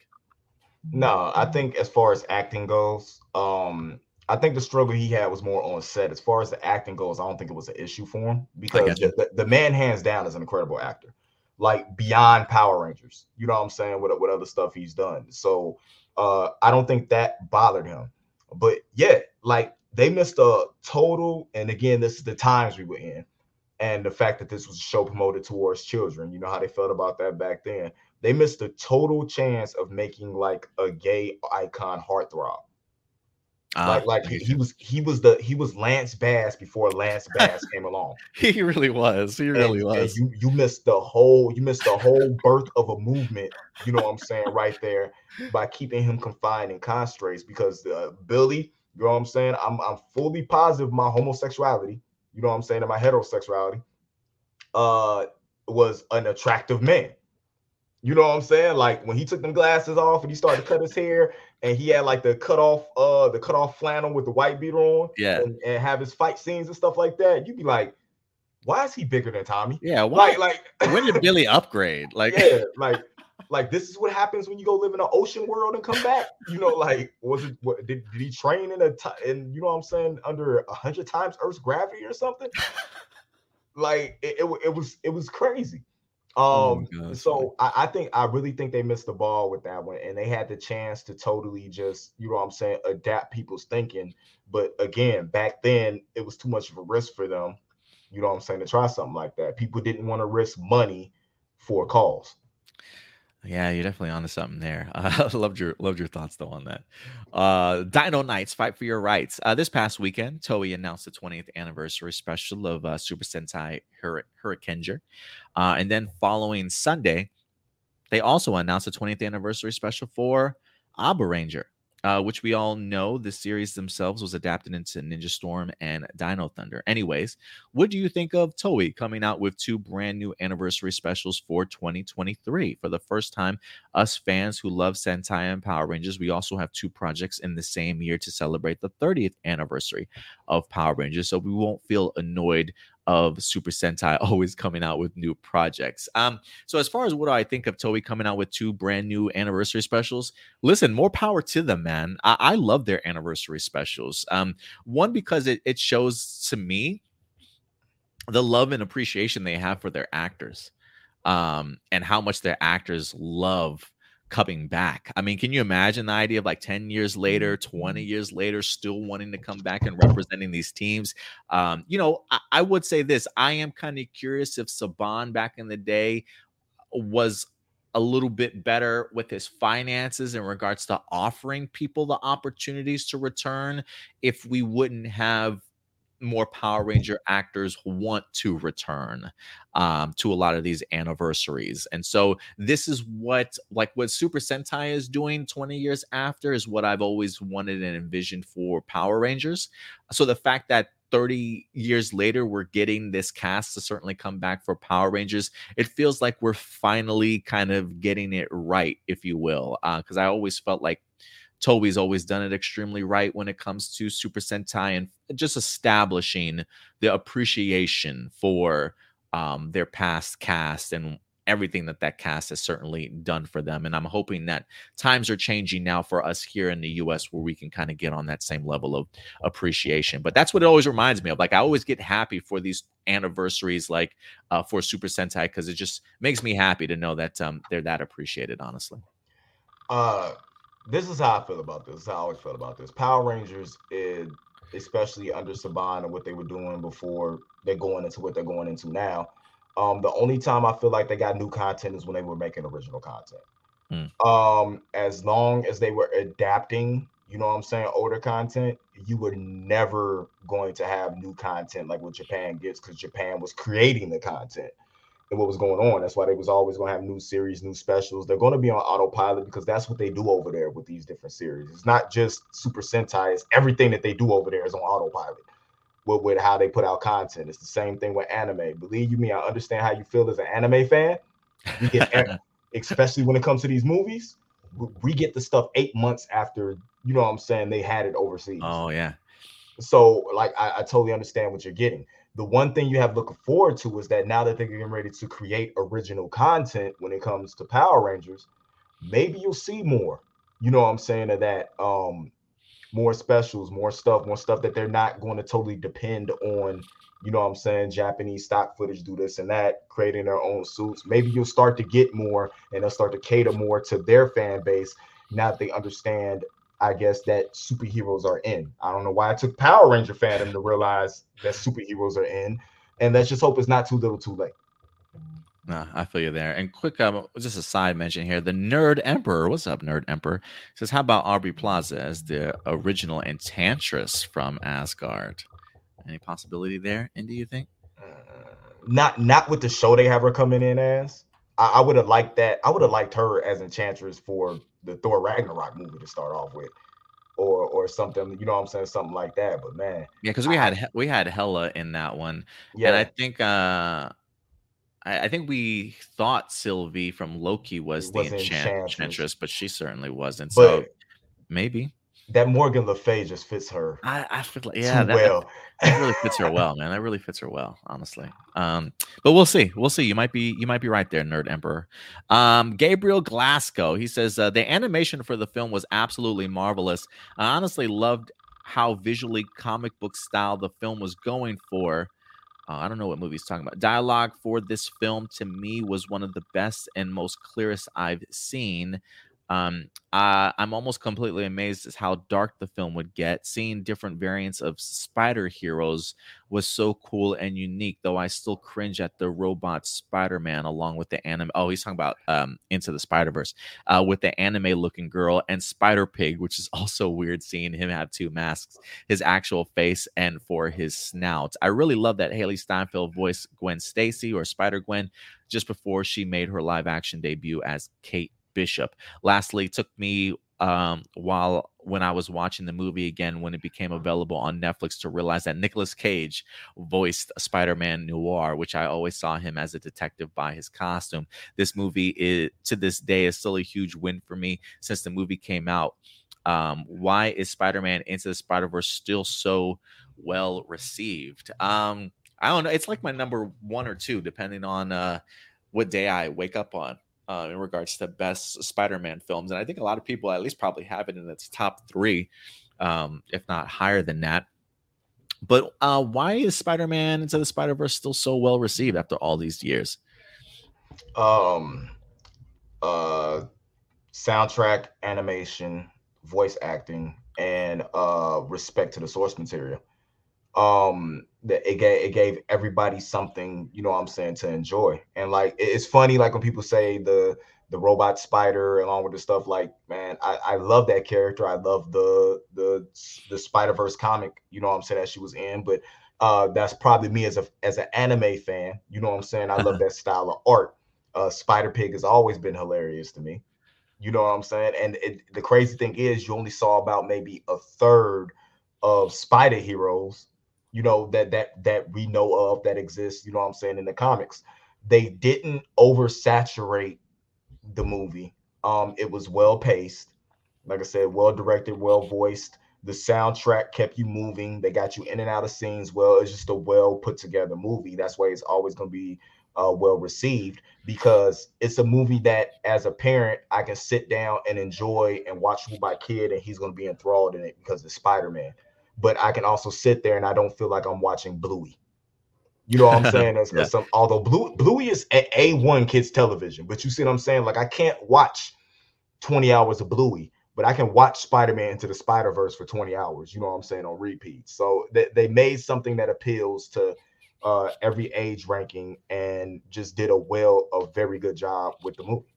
Yeah, I, I would agree. I would definitely um, second everything that you mentioned. And for me, I think the involvement of Peter Parker in the movie, along with Miles Morales, really went a long way. The idea of like a teacher and his apprentice sort of thing, trying to help him get comfortable in his own particular role, I think really did go a long way in establishing a great um, partnership for this movie that I think a lot of people really enjoyed. So just add that on top of everything you already mentioned. Um, uh, I will come back to your question here, Blossom, if anything. Um, let's see here. Um, Datilla, what's up, Datilla? She says, uh, "Hey, hey guys, uh, with Black Adam being a success, do you think The Rock would achieve the level of success he has now when he transitioned from pro wrestling to acting? The Rock has come a long way since his days as the Scorpion King." Um, you know, Andy, I'm gonna be honest. I I don't think I saw it. I don't think I saw it. Maybe in the, his early iterations, like had you told me like Rocky Maivia, his time as The Rock, transitioning over. I'm trying to think if he's like the first successful pro wrestler to truly do that. Uh, I remember seeing Hulk Hogan in some movies, but they were trash movies. Uh, um, uh, uh, Suburban Commando and No Holds Bar are classics. I mean, you know, cl- classics to certain people, I guess. Uh, Subur- Suburban Commando. he don't classic. got he don't got the resume as uh, some other these uh, wrestlers. Like even like I would even put The Rock and John Cena above those classics, man. So uh, I just never I just never thought it would happen. But I he he was always so entertaining though he always had that it factor about him in WWE that there was a part of you that could always think, man, he could transition into something else uh, for a career outside of pro wrestling. But the idea of um, him as acting, because it is, I mean, you know, just because he performs in WWE doesn't necessarily make you a great actor. Uh, he definitely had his struggles to say the least. But um, yeah, I didn't expect him to be like one of the bigger grossing actors of of our day and age. I mean, I feel like he he brings with him a following. You know, he's to put butts in seats. Um, he, yeah, he's just a walking promotion, man. I mean, this guy's incredible at what he does. But I I didn't think he would ever get to this point um, after his departure from wrestling. I'm gonna say four movies that he had were the ones that let me know that um he was gonna be one of the biggest things ever to be totally honest with you. Um, Walking Tall, Be Cool. Uh, what's the, what's the one? I just I just said the name of it and I can't remember it. Um, the game plan and the rundown. After seeing his the the way he acted in those four different places, those four totally different movies, and seeing how he did all of them, I knew the action stuff was going to go because anybody look anybody can do action if friggin' tom cruise can still fly jets and jump off up and all that stuff and be an action superstar Uh, he had the look, he had the size to always do action. But my thing was the movies that he chose to do more comedic, more serious. You know what I'm saying? Going and do those before he got into the action flicks. You know, and doing that is what showed me that he was going to make it. It just depended on what roles, you know what I'm saying, he chose to be in. And the fact that he, him and his ex-wife started that Seven Bucks production company, you know what I'm saying, and started to do their own movies and put them out was when I knew he was dedicated to being something and he was he wasn't just a wrestler that was going to act out of popularity. So yeah, uh the Scorpion King I freaking hated all that time just to see him as a CGI, you know what I'm saying? Oh yeah. character at the end. But then to turn around and do the Scorpion King movie and then actually be something, you know what I'm saying, was dope. But those four movies right there, especially the game plan, because the game plan surprised me in the role he played and his uh, acting alongside the young girl and stuff like that, and his role in Walking Tall. You know what I'm saying? Yeah, Taking yeah. that true story Yeah. and something serious, having the comedic aspects and then Johnny Knoxville role in that and then playing off each other showed me that he had what he needed to make it. It was just knowing if he was going to put the effort in to do it. Yeah, no, you, you make some great points there. Uh, let's see here. We also got Adrian Perez, um, SPA and Aisha and Min uh, says with the uh, MMPR reunion special coming next year, and since we know Adam and Aisha will be wearing special uniforms with badges that say SPA instead of SPD, according to Johnny Yong Bosch, what if Billy met uh, Kat Manx from SPD two years before the events of SPD, and they both worked on developing the SPD powers, either for A Squad or the main team B Squad? We don't really know which SPD besides Kruger's original team from his own planet. But in MMPR, Aisha had interests in taking care of animals and helping people. So maybe now she's a veterinarian for alien animal species, perhaps. Um, perhaps Aisha, who had already met Trini's, uh, has al- has also already met Trini's daughter for a while. And if Min does become a Yellow Ranger in honor of Trini, Aisha realizes that it's only one of them could be the Yellow MMPR Ranger when they are called back to action during the reunion. Perhaps she does brief morph, uh, morphly brief, uh, but then she gets hurt during the fight with her power. Uh, a fight, her power coin gets restored, leading Min to take over as Yellow Ranger. Um, so eh, possibilities. Um, I definitely see your speculations here in regards to how this all could work. Um, nothing clearly is set in stone as of yet, but I do think it's some pretty um, entertaining and enticing theories uh, and concepts that you're kind of coming up with. I, I personally kind of dig the idea of um, seeing if they might have met uh, Kat Manx from SPD two years earlier. Like it would be pretty trippy if they found like another actor uh, or actress to go ahead and uh, play her in a MMPR reunion special. But um, yeah, a lot of questions to certainly still go. But I'm I'm eager for it, regardless. Man, I'm just wanting to go with the old trope that the villains like kidnap Ming in order to try to turn her into evil ranger because of what, what her parents it was. They have to come back and they have to try to rescue her and stop her from it. Just recycle the green with evil. I Yeah, that's you. all you have to do. Recycle green with evil and we'll be happy. I, I am kind of intrigued to see how they introduce Min, though. Um, I am curious what way it goes as to whether or not they've known about her this whole time. Um, you know, like for me, it would be cool if Min learns about it, but has some questions, and maybe she's trying to, she's been on like a, a discovery over the past year or two, and maybe she stumbles upon the Power Rangers or uh, finds them.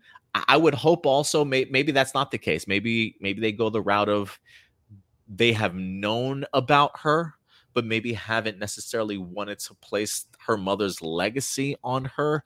But maybe at this point in time, they almost have to. Or maybe it's a combination of both. Maybe the Power Rangers find themselves in that situation where they have to. Uh, and maybe she's already been trying to inquire and learn more about her mother, you know? So it'll be interesting to see where, how that all meets one another.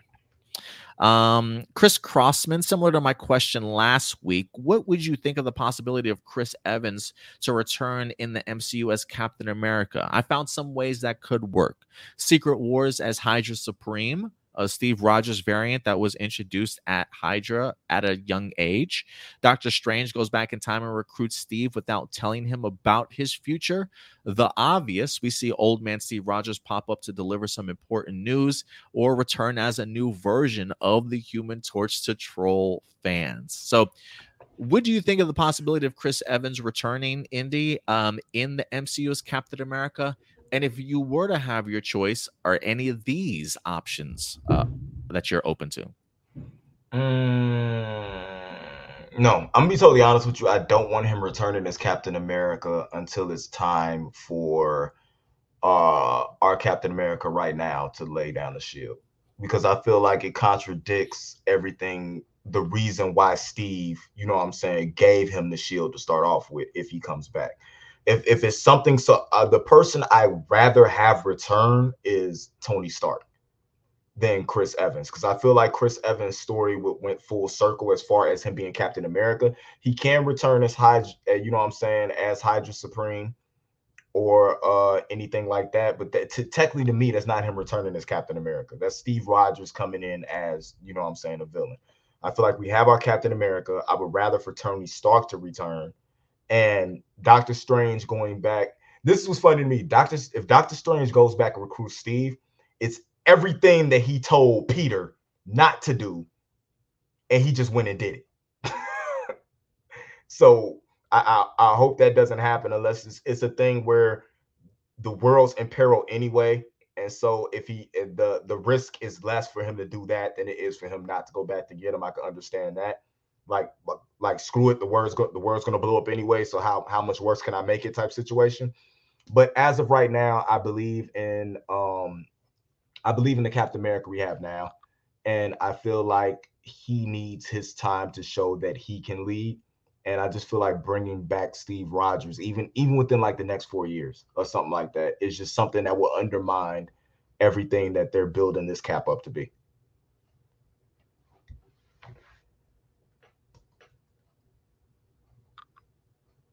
You might be muted.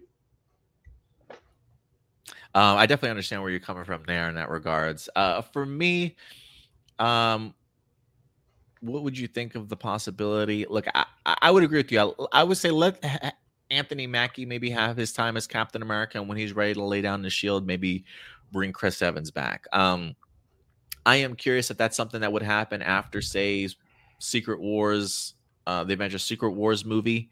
You know, after they wrap up, what is it, Phase Six? I do wonder if it's a possibility of um, because in the comic books he does pick up the mantle. Uh, he, you know, Steve Rogers does come back to play Captain America. I don't know how old Sebastian Stan is. Hell, maybe Sebastian Stan picks up the mantle. Bucky Barnes does after uh, after Falcon, if uh, after these uh, couple phases. But uh, as long as it makes sense to the storyline, I would be okay with him coming back as Captain America, but only after we've exhausted the idea of um, you know Anthony Mackie and other people being able to re- represent Captain America. Um, that's not to say that I don't want to see Chris Evans return in some capacity, because I would agree that the, the one that really jumps out to me, I I would love the opportunity to see him pop up as Hydra Supreme. I think that would be really really cool, really fun to kind of see Chris Evans on the other side of things, uh, what if sort of situation, not in the animated series. No, I want to see a live action Hydra Supreme mm-hmm. at some point in time. I think that would be pretty cool, and I would even throw out the idea of uh, old man Steve Rogers as um, head of Shield you know, I don't know how much longer Samuel L. Jackson wants to continue along here as Nick Fury. Maybe he loves the role so much that he's like, look, I'll stick around as long as you guys will have me. But in the comic book, Steve Rogers does come back without his super soldier serum as an old man, as the new lead of S.H.I.E.L.D.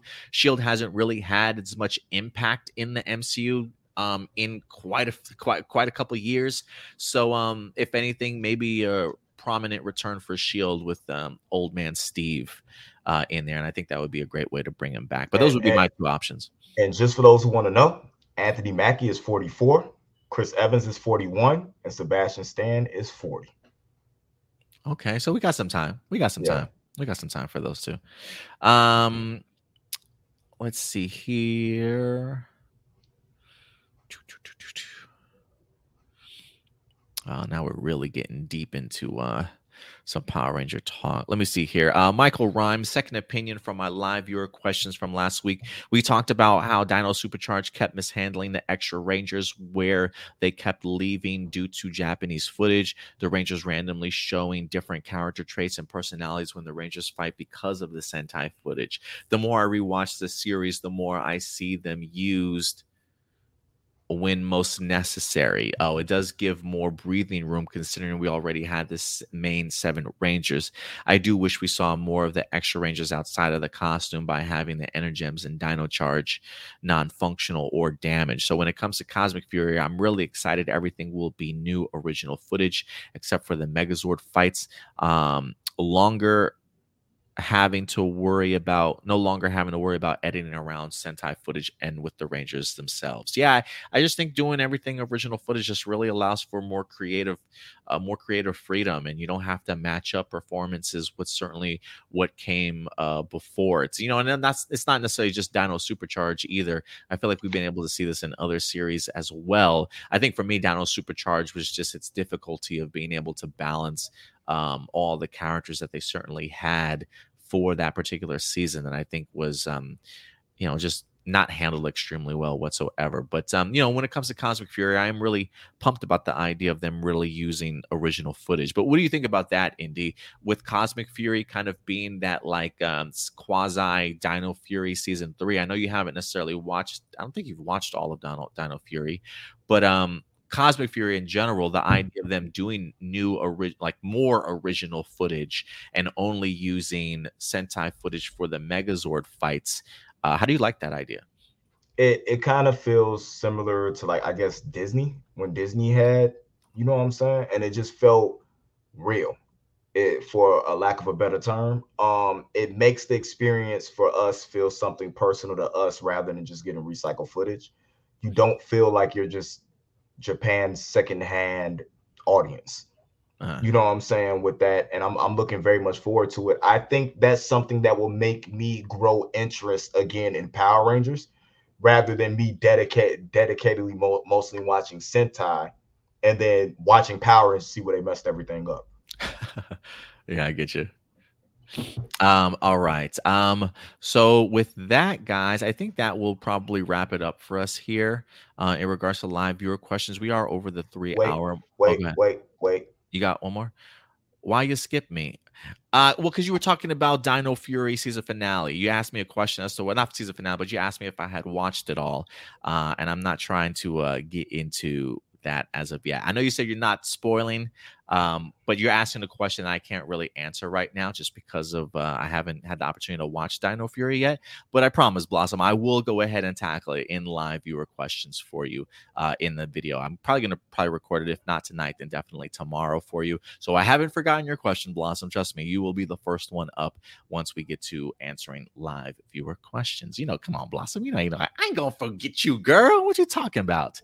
Uh, but yeah, so um, thank you guys, everybody, for all your live viewer questions. We certainly will get to them in a separate video. Um, so definitely uh, stay tuned uh, for that, and we'll definitely let you know. But uh, thank you very much, guys, for all your live viewer questions today. And uh, Andy, thank you for uh, joining us, man, and uh, breaking those down with me, bro. Well, beautiful thing is off next Sunday as well. So hey, we'll have you back. Nice. Maybe we'll have the entire trio uh, on board then for sure. So I'm really looking forward to that.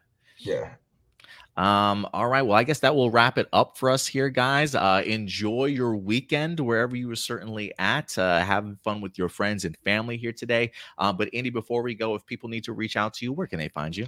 It's been a minute since I did this. First and foremost, you guys, make sure you follow us right here at the YouTube because I'm always here at the A Plus Hero Report YouTube. You can follow us at A Plus Opinions and over at the Facebook page.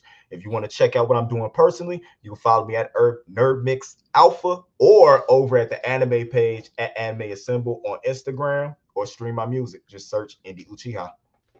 Awesome. We appreciate it, Indy, as always. And uh, guys, if you want to follow us on social media, right up here at the top at A Plus Opinions, very active over on our Facebook page. Also, catch us over on Instagram and Twitter.